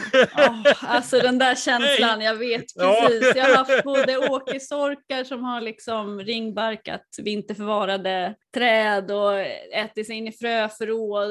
Gud, vi hade jäkla fåglar mm. som tog sig in genom någon takventil och härjade runt i. Alltså, jag, oh. ja, det här är ju så klantigt också, för oh. man har ju, det här är ju den typen av frön som håller i fem, sex, sju år. Va? Mm. Oh, då och, Ja, och så då har jag ju haft det här och man har ju alltid reserv. Va? Just för sorkar, för vad det nu allt möjligt det kan vara. Va?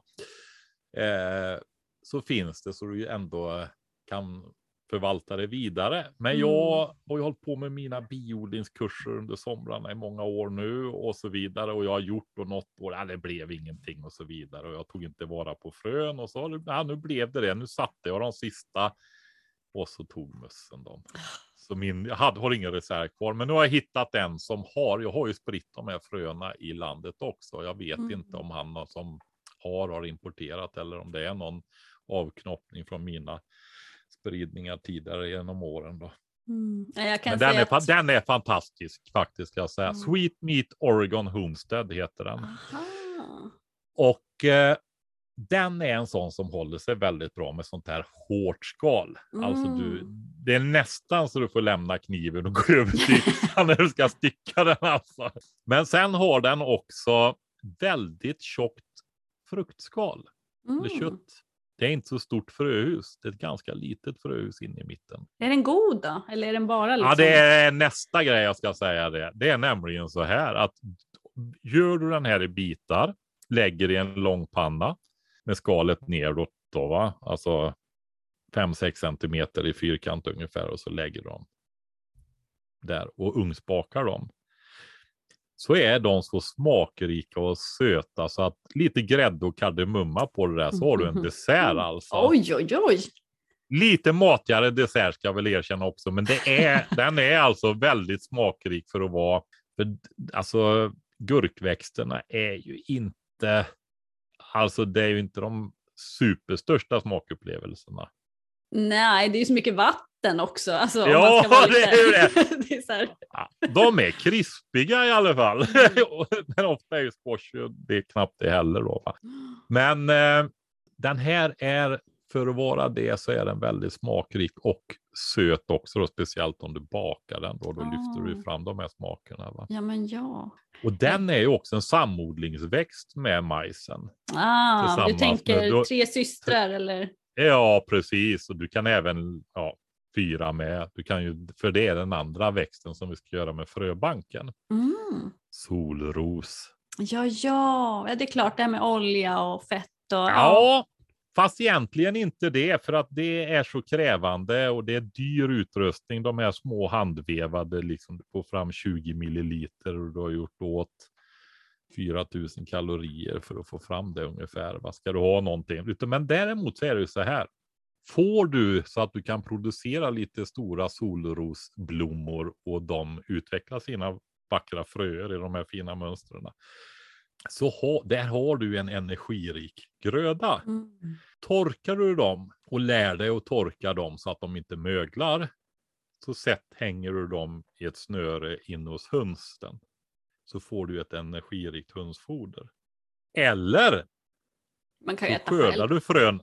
Ja, men du har skal på dem. Vet du.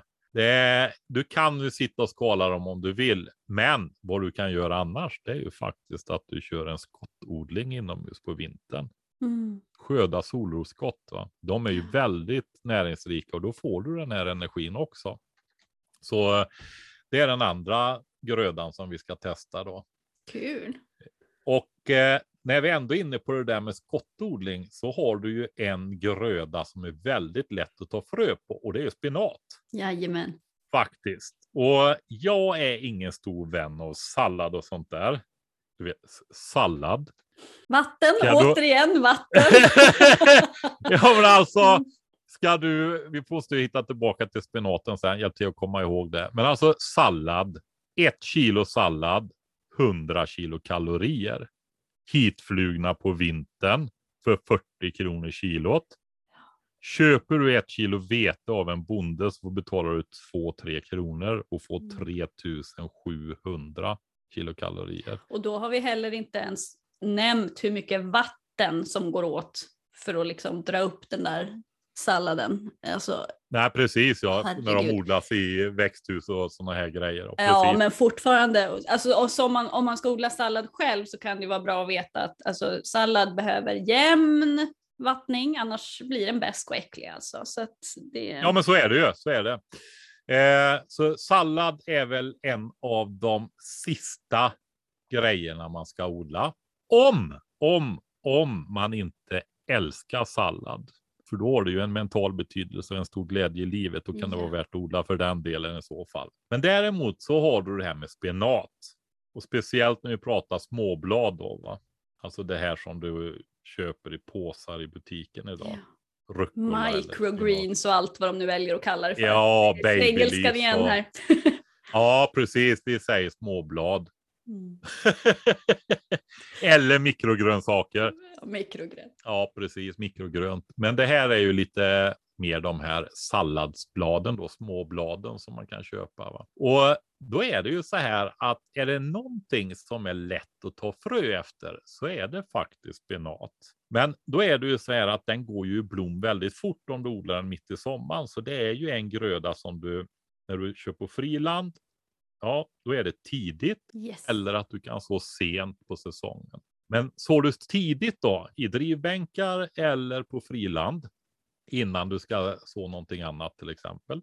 Eh, hinner du ta en spinatskörd. Men vad du ska göra då, det är det att när om du vill ta frö efter den där tidiga sådden då, där det är lämpligast att ta efter, så gör du så här att alla som blommar tidigt och går upp, de rycker upp och lägger som marktäckning. Då selekterar du ju blott de som går tidigast i blomma.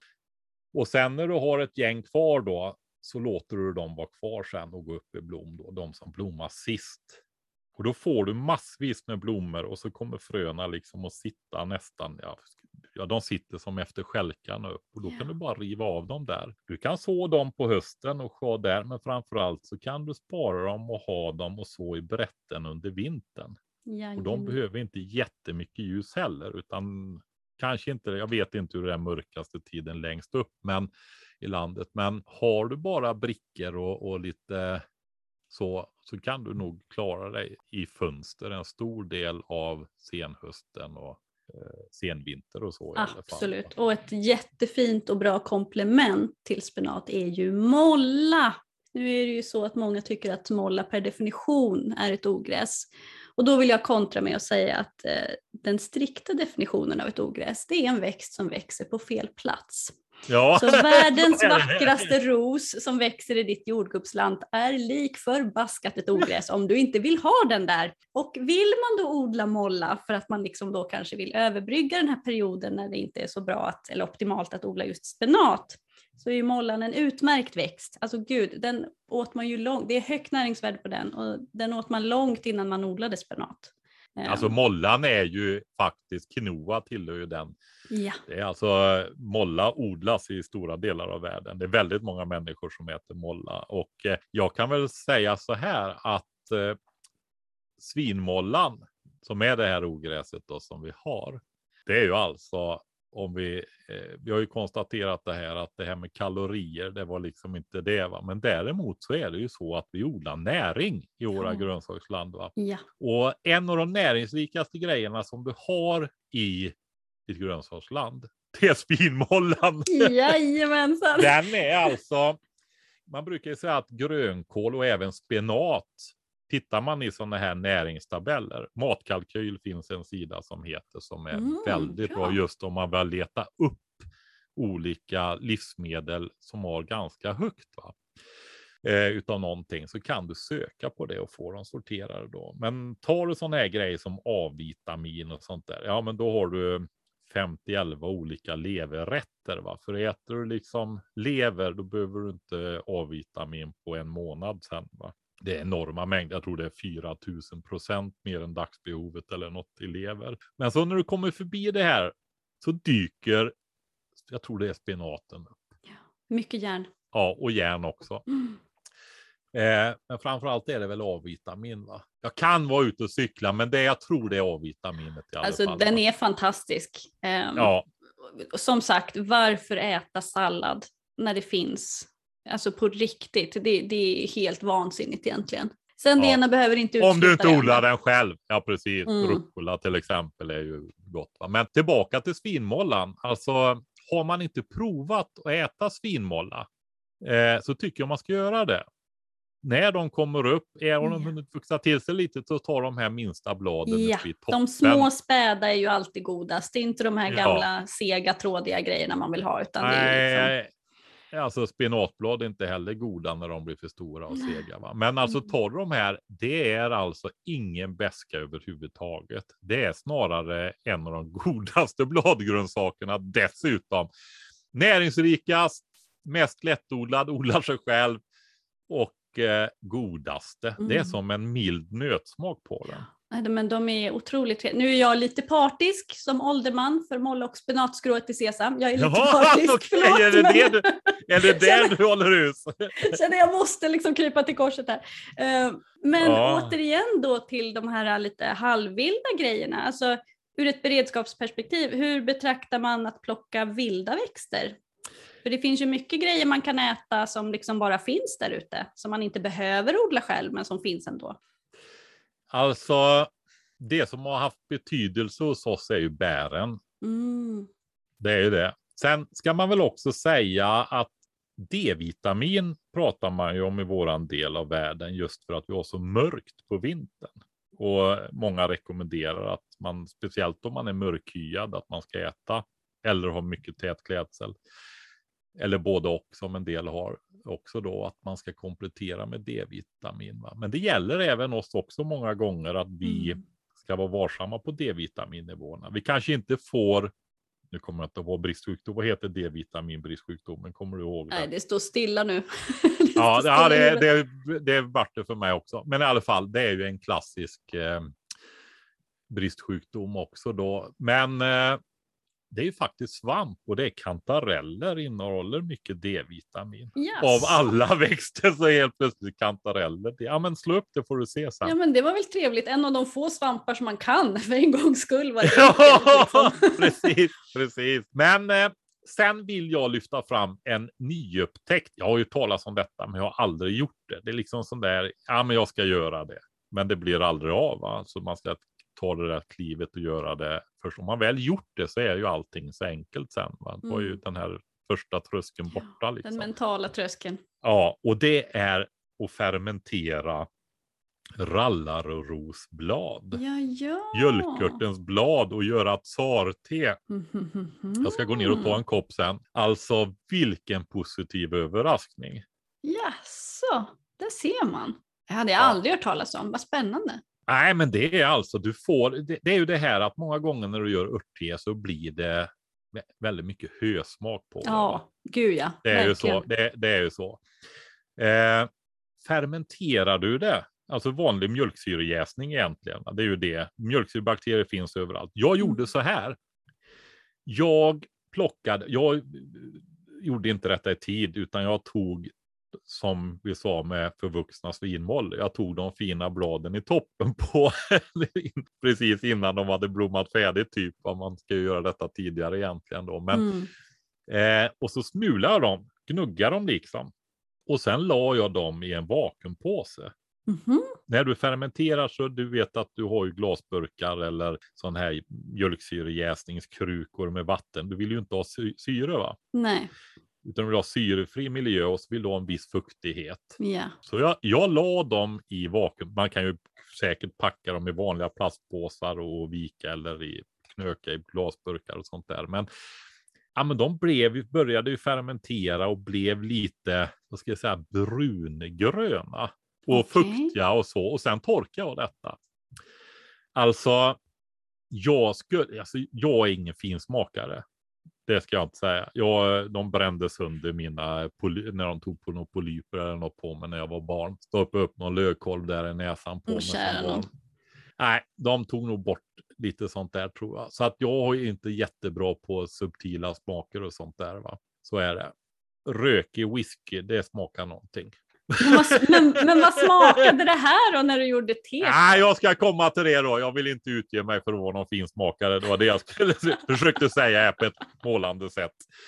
Men det, det är ju, alltså jag har du smakat på sånt här vitt te och långt, långa te och sån här lite finare te någon gång? Nej, det har jag inte gjort. Nej. Smakar det något överhuvudtaget? Ja, det gjorde ju det. va. Alltså det smakar ju som ett jättefint te. Oj.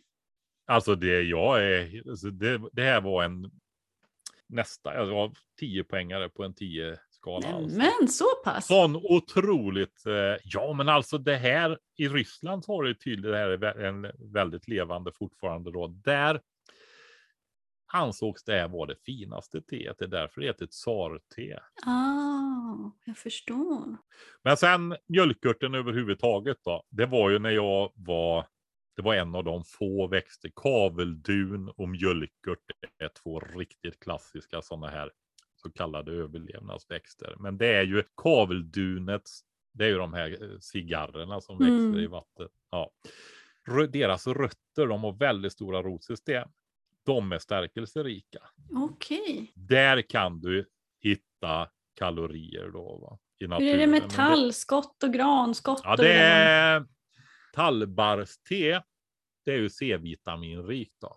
Det är en sån C-vitamingrej på vintern, för det är ju en Mm. annan. C-vitamin har du även i spinater och det där. Jajamän. att, eh, solroskotten och det.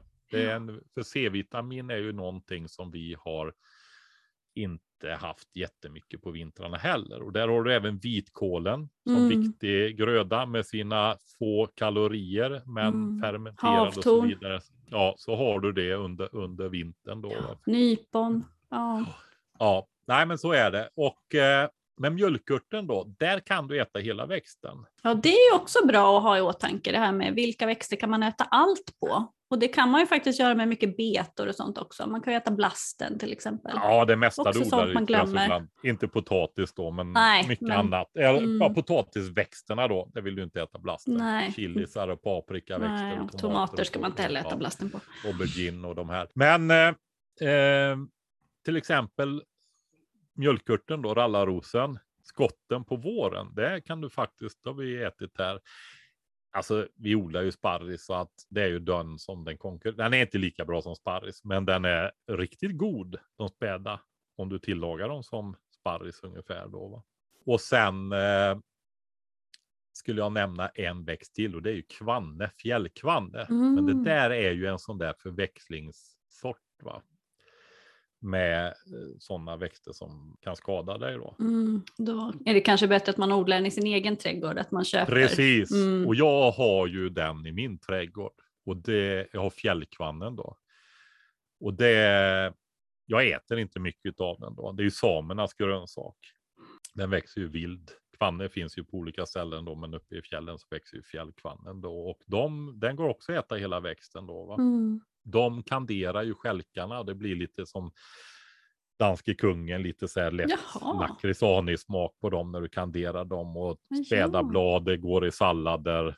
Fröna är ju smakrika och energirika också då och Mm. även rötterna går att odla. Det är en tvåårig då, men skördar du den så och den självsår ju sig. Men jag odlar ju, jag kör ju väldigt mycket med biologisk mångfald och mycket bärbuskar och fruktträd och perenner och så. Ja, jag funderar just på det. Hur är det med ätbara perenner? Käkar du daglilja och kärleksört och sånt där? Har du provat det? Nej, jag har dagliljor och sånt och eh, jag har kärleksört också tror jag. Men sen har jag mycket mm, medicinalväxter, men framför allt så går jag ju på det också då att det är till insekterna. Va? Mm för att få en stor variation. Och jag skulle kom, säga just om fjällkvannen där då, helt ovanligt, de har gröna små blommor. Va? Det är inte, ah, de har inte sina blommor för att charma människor om man säger så. det har de inte, men jag har en liten allé ner till hönshuset här med eh, äppleträd på B9 grundstam, alltså en svagväxande grundstam. De då så svarta vinbär emellan och så är det massa perenner, men det, fjällkvannen håller på att ta över där då. Och när man går ner där när den står i blom, alltså det fullständigt vibrerar alltså. Ja, kan tänka Och det, är ro, ja, det roliga där är liksom att det är ju inte bara humlor och bin, va? utan det är allt.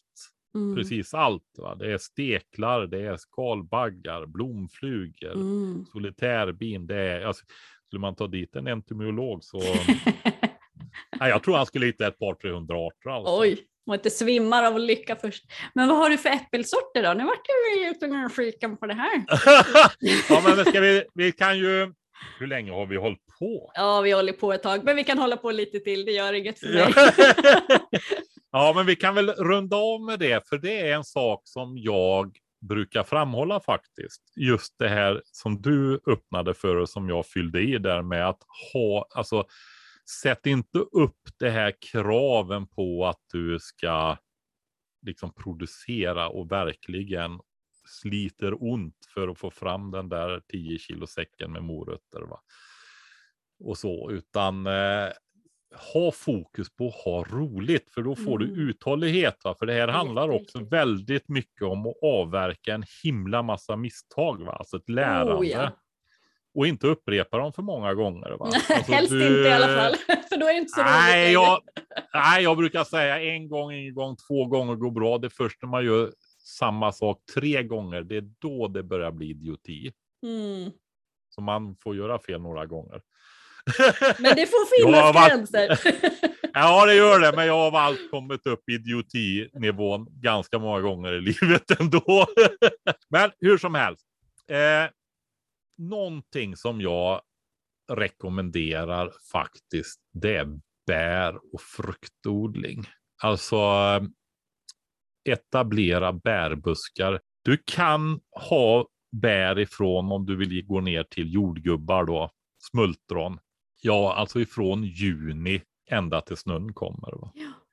Jajamän. Du har ju, har ju de smultron och jordgubbar, vita vinbär, röda vinbären, sommarhallonen, hösthallonen, Mm. björnbären, krusbären, eh, thaiberry och sådana saker finns också nu för tiden. Då, va? Och sen har du ju en massa nya bär. Har havtornen, de är inte Mm. nya i och för sig, men eh, vad tänker jag, blåbärstry och en massa olika grejer. Då. Aronia har Ja, jag en gud. jätte, jättefin aronia här och jag fläderbusken.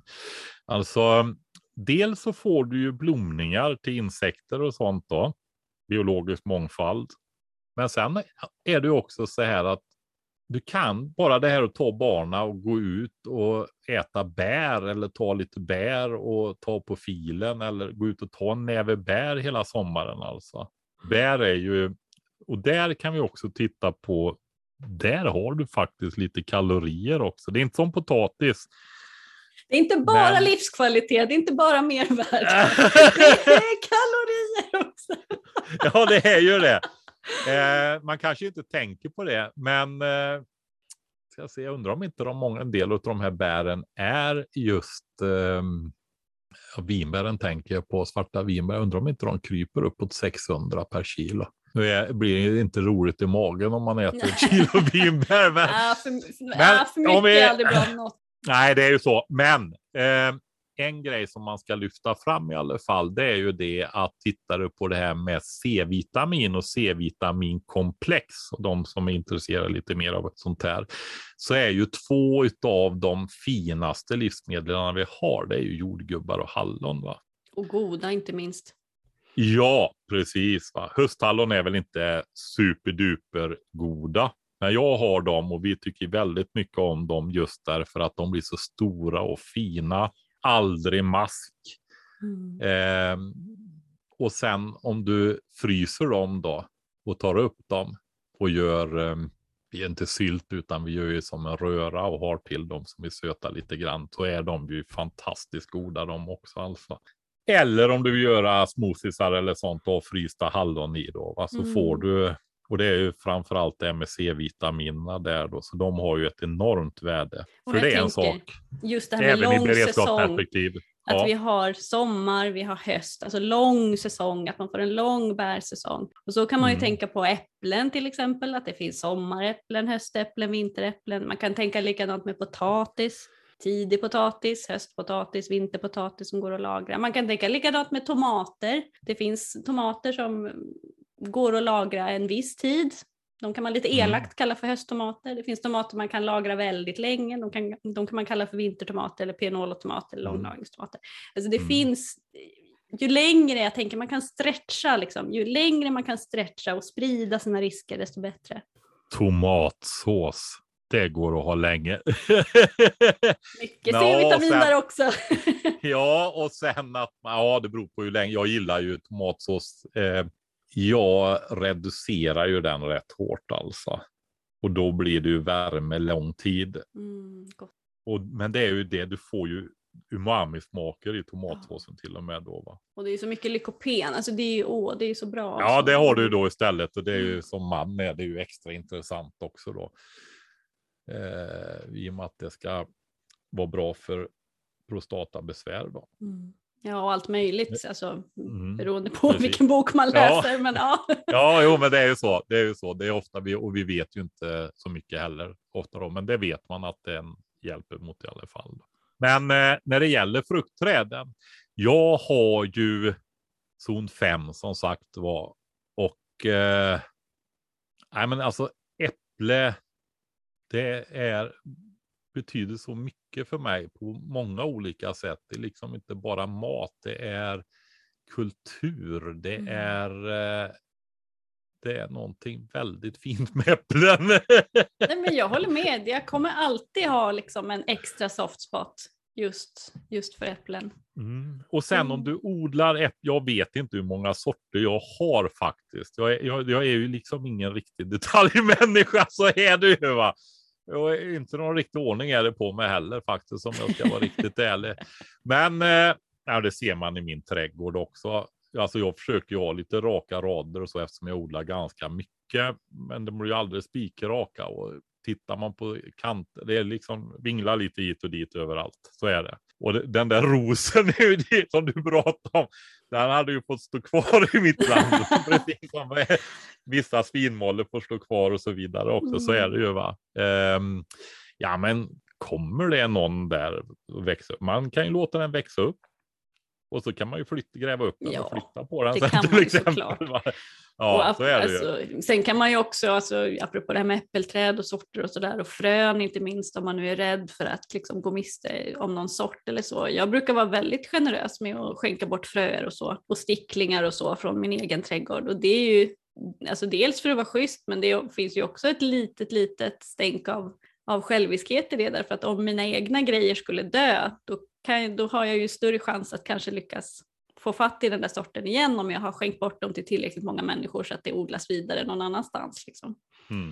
Jo, men alltså för mig eh, är det ju så här. Jag har ju trädtillverkningskurser då va? och det ingår ju även i min småbrukarutbildning att man får lära sig att från grundstammar. Det går att producera egna grundstammar med det här som vi sa och så. Men det här är framför allt ett sätt för folk att bygga upp mycket större frukter och alltså lära dem att göra sticklingar på, bär, på buskar. Att Mm. lära dem att tillverka egna fruktträd. Alltså en Mm. grundstam kostar, vad är det, 15 spänn plus moms eller någonting Mm. sånt där. Vad kostar ett äpple? Det är så länge sedan. Men du har hört 700-800 kronor va?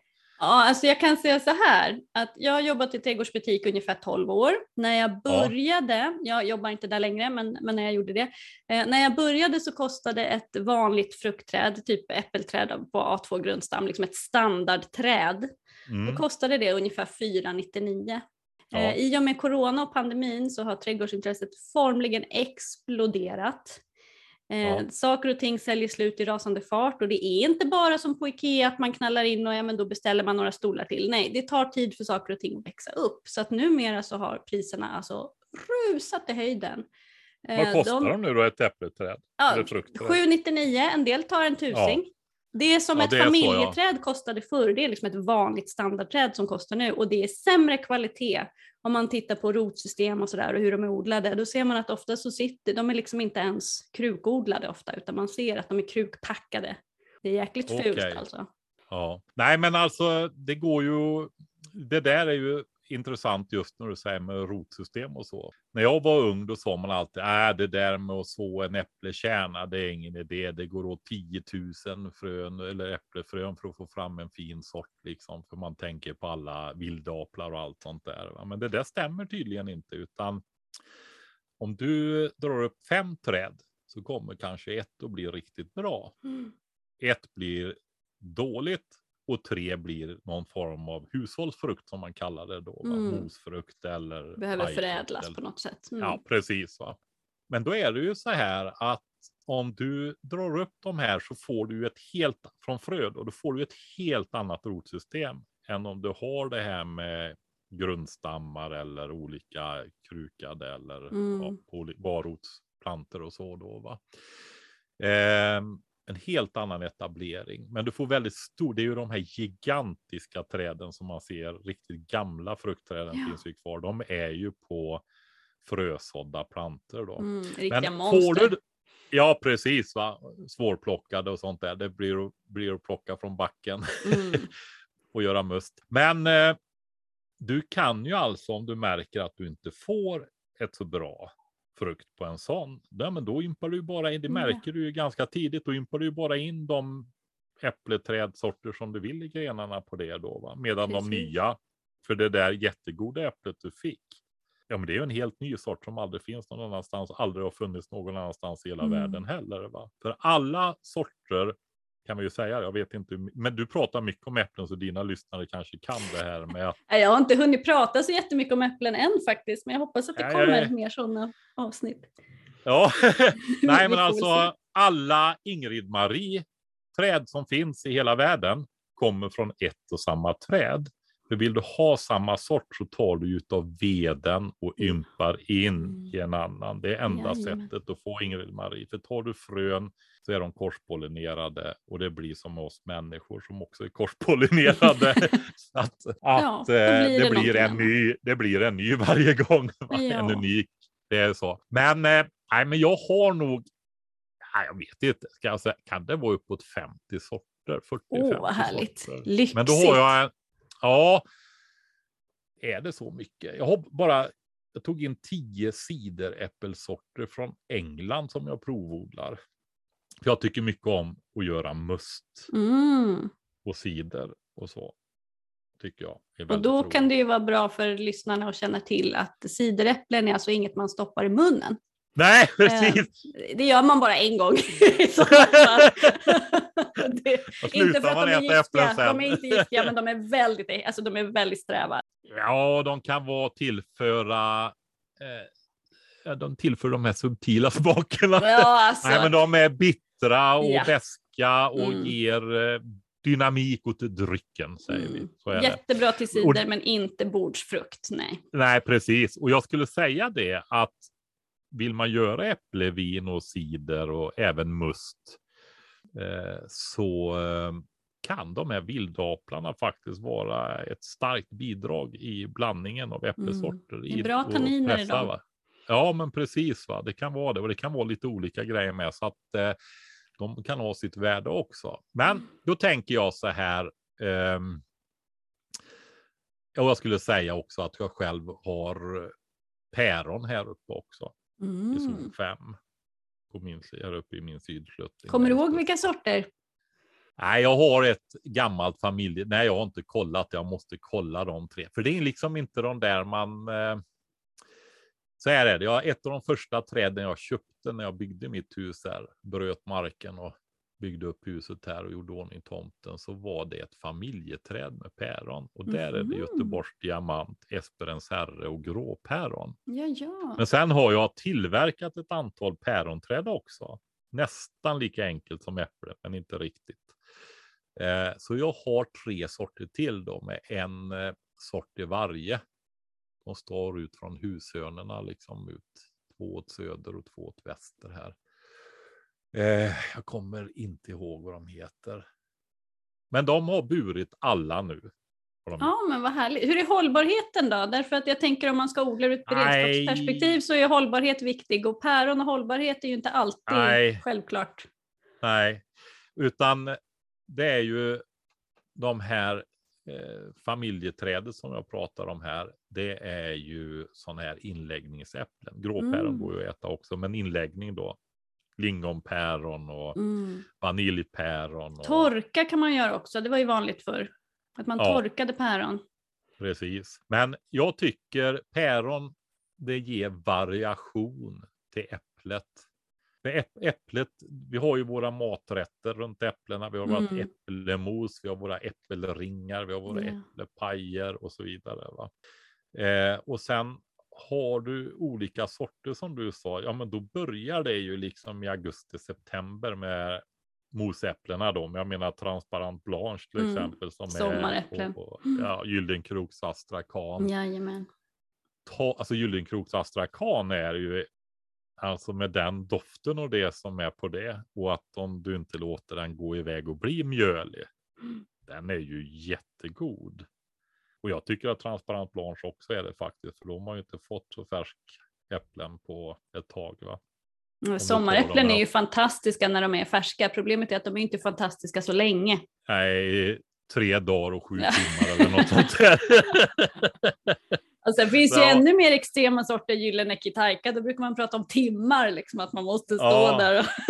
Jo, men det är ju, det är ju nästan det var lite det jag ville säga. För, eh, då är det ju alltså tre timmar, eller tre dagar och sju timmar när de sitter på träet. Höll jag på. Mm. Nej, säg att det är en Mm. vecka då som de är ja, goda. men ungefär. Mm. skördar du dem då, ja men då är de ju mjöliga nästa dag nästan. Ja. Så, så är det. Men då är de ju å andra sidan väldigt bra att göra mos på. Och jag tycker också att de är bra att göra äppelringar på om du gör det i det här em, tidiga, när de är goda att äta stadiet. Mm. Då går det också att göra äppelringar, köra en äppelsvarv med dem då. Om man ska vara lite sådär krass så kan man väl säga att det är väl väldigt få saker som egentligen är goda när de är övermogna.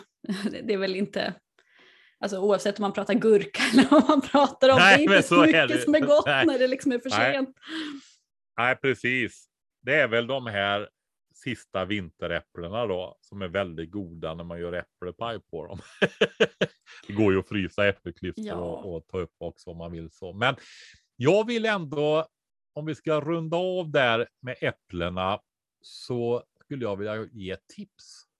Och det är om man pressar. Det finns ju billiga pressar även om man har lite äpplet, det bara har några enstaka äpplet där så finns det. Alltså det rör ju som hundralappar och vill ha lite större någon enstaka tusenlapp. Va? Så det är inte så tokigt. Alltså det är en typisk sån där grej som kan vara roligt att dra ihop ett gäng och ha en fin helgdag och pressa äpplen från olika trädgårdar som en gemensam aktivitet alltså. Och om du tar den här musten, petflaskor kanske inte är det roligaste, men de är väldigt bra att frysa äpplemust i. Om du fyller upp till där det börjar gå ihop i halsen så att du lämnar 5, 6, 7 centimeter där. Du får, för det här sväller ju va? Ja, de gör ju det. Ja, och eh, du ska inte pasteurisera eller någonting. Så tar du upp en sån här sen och låter den tina. Eller du kan spara en som du inte sätter i frysen och så låter du den börja jäsa. Och så skruvar du åt korken och ställer den i kallt kylskåp så den lugnar ner sig. Så den inte exploderar menar du? Ja, men det är därför det, det är just därför det är petflaskor. och inte glas. tål Nej, jag fattar. Ja. precis, de tål ju ett väldigt bra. Annars får du ha champagneflaskor Mm. torkar och grejer. Nej, men petflaskan är väldigt bra på det, för den tål ju tryck. Va? Den tål Mm. väldigt högt tryck. Den är ju, ja, det är det bästa vi har för det. Ur det perspektivet i alla fall. Sen är det ju plast då. Mm. Men eh, Ställer i kylskåpet. ja, och då efterhand som du tar upp dina en och en halv liters petflaskor sen så låter du den stå och tina när du tar upp den i frys, frysen. Och då tar du en deciliter ur den och byter plats ur moden som du har förökat upp jästen i då. Va? Byter så du matar modern med en deciliter ur den nytinade flaskan och tar en. Så du tillför liksom igång en start då om vi säger så. Va? Det finns ju i den upptinade också, men inte lika mycket. Då går det fortare. Mm. Och så sätter du på korken och låter den stå i rumstemperatur ett par dagar. Och när du känner att flaskan är hård så ställer du den i kylskåpet. Och vad har jag För- då? Vad har det blivit? Då har det blivit det blir ju lite alkohol. Men på så kort tid så hinner det inte bli mycket. Så det är mindre än lättöl skulle jag tro. Mm. Jag har inte mätt, men jag vågar nästan lova. Någon slags äppelbubbel, måltidsdryck, vad ska man Ja, kalla det men för? det är det Kombucha som är light. grejen. Det är ju det att när du fermenterar då, alltså alkoholjäser en must, då, då bildas det ju koldioxid. Det är ju det som bubblar i de här jäs när man hälsar på någon eller jäser vin själv och så, så Mm. står, eller öl eller något så står det och bubblar där. Va? Det är Mm. koldioxid som trycks ut. Mm. Men i och med att du har korken på så går det ju upp i det här utrymmet ovanför vätskeytan och så byggs det ju upp ett tryck där. Och det gör ju att det går ner och löser sig och då alltså kolsyra är koldioxid som har löst sig i vatten. Och kyler du den här sen så är det så att kall vätska binder mycket mer koldioxid då.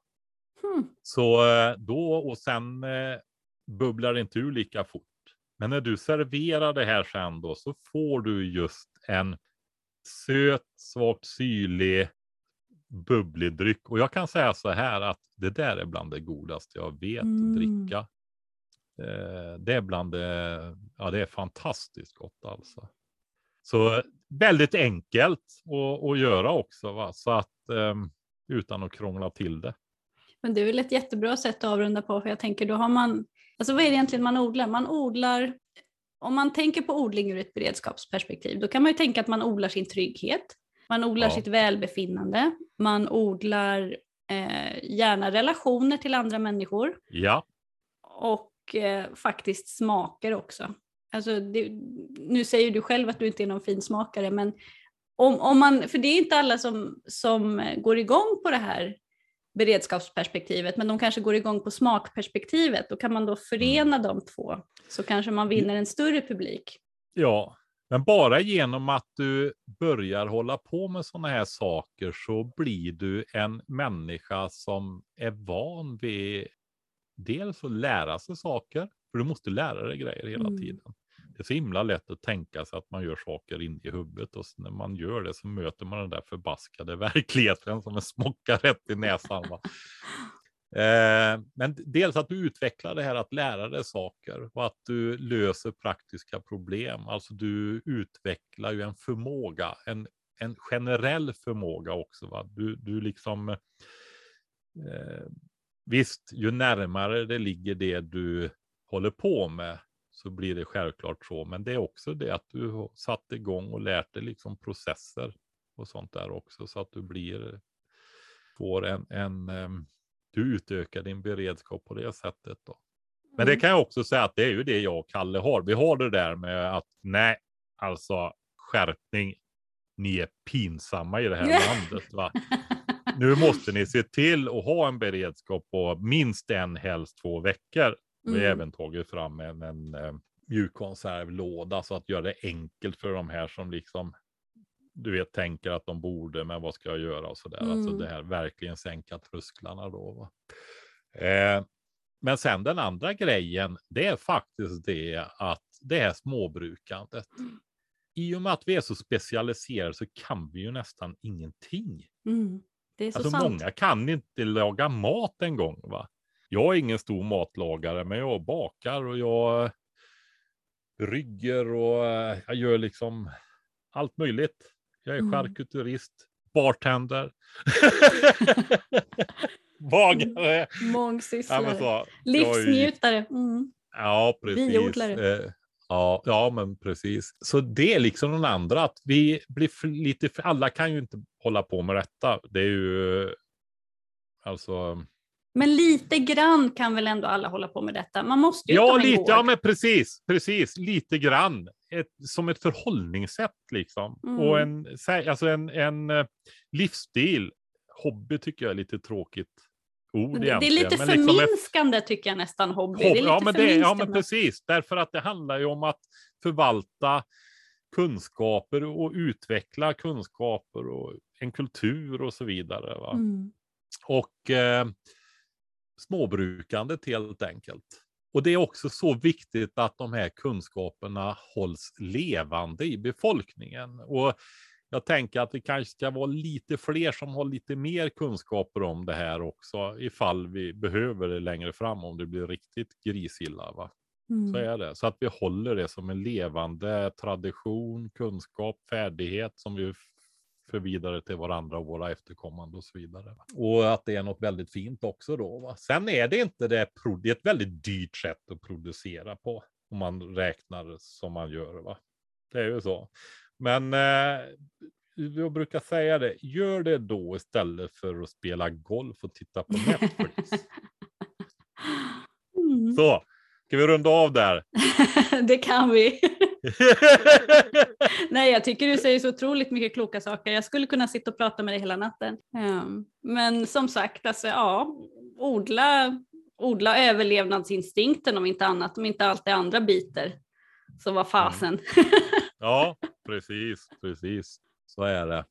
Tack snälla Patrik för att du ville vara med i podden. Jag tycker mm, vi har lyft väldigt mycket klokt och bra. Vi har inte ens hunnit komma in på det här med täckodling och, och bygga, bygga jordkällor och allting, men vi har täckt in så himla mycket ändå, så jag är verkligen jätte, jättenöjd. Mm. Du vill ju ha lite ord, men vi kan väl säga så här att eh, om du håller i det så det inte blir en favorit i repris så skulle vi kunna göra en om några månader till om du vill. För du fortsätter med poddandet eller tycker du det är roligt? Alltså, jag tycker det här är fantastiskt kul.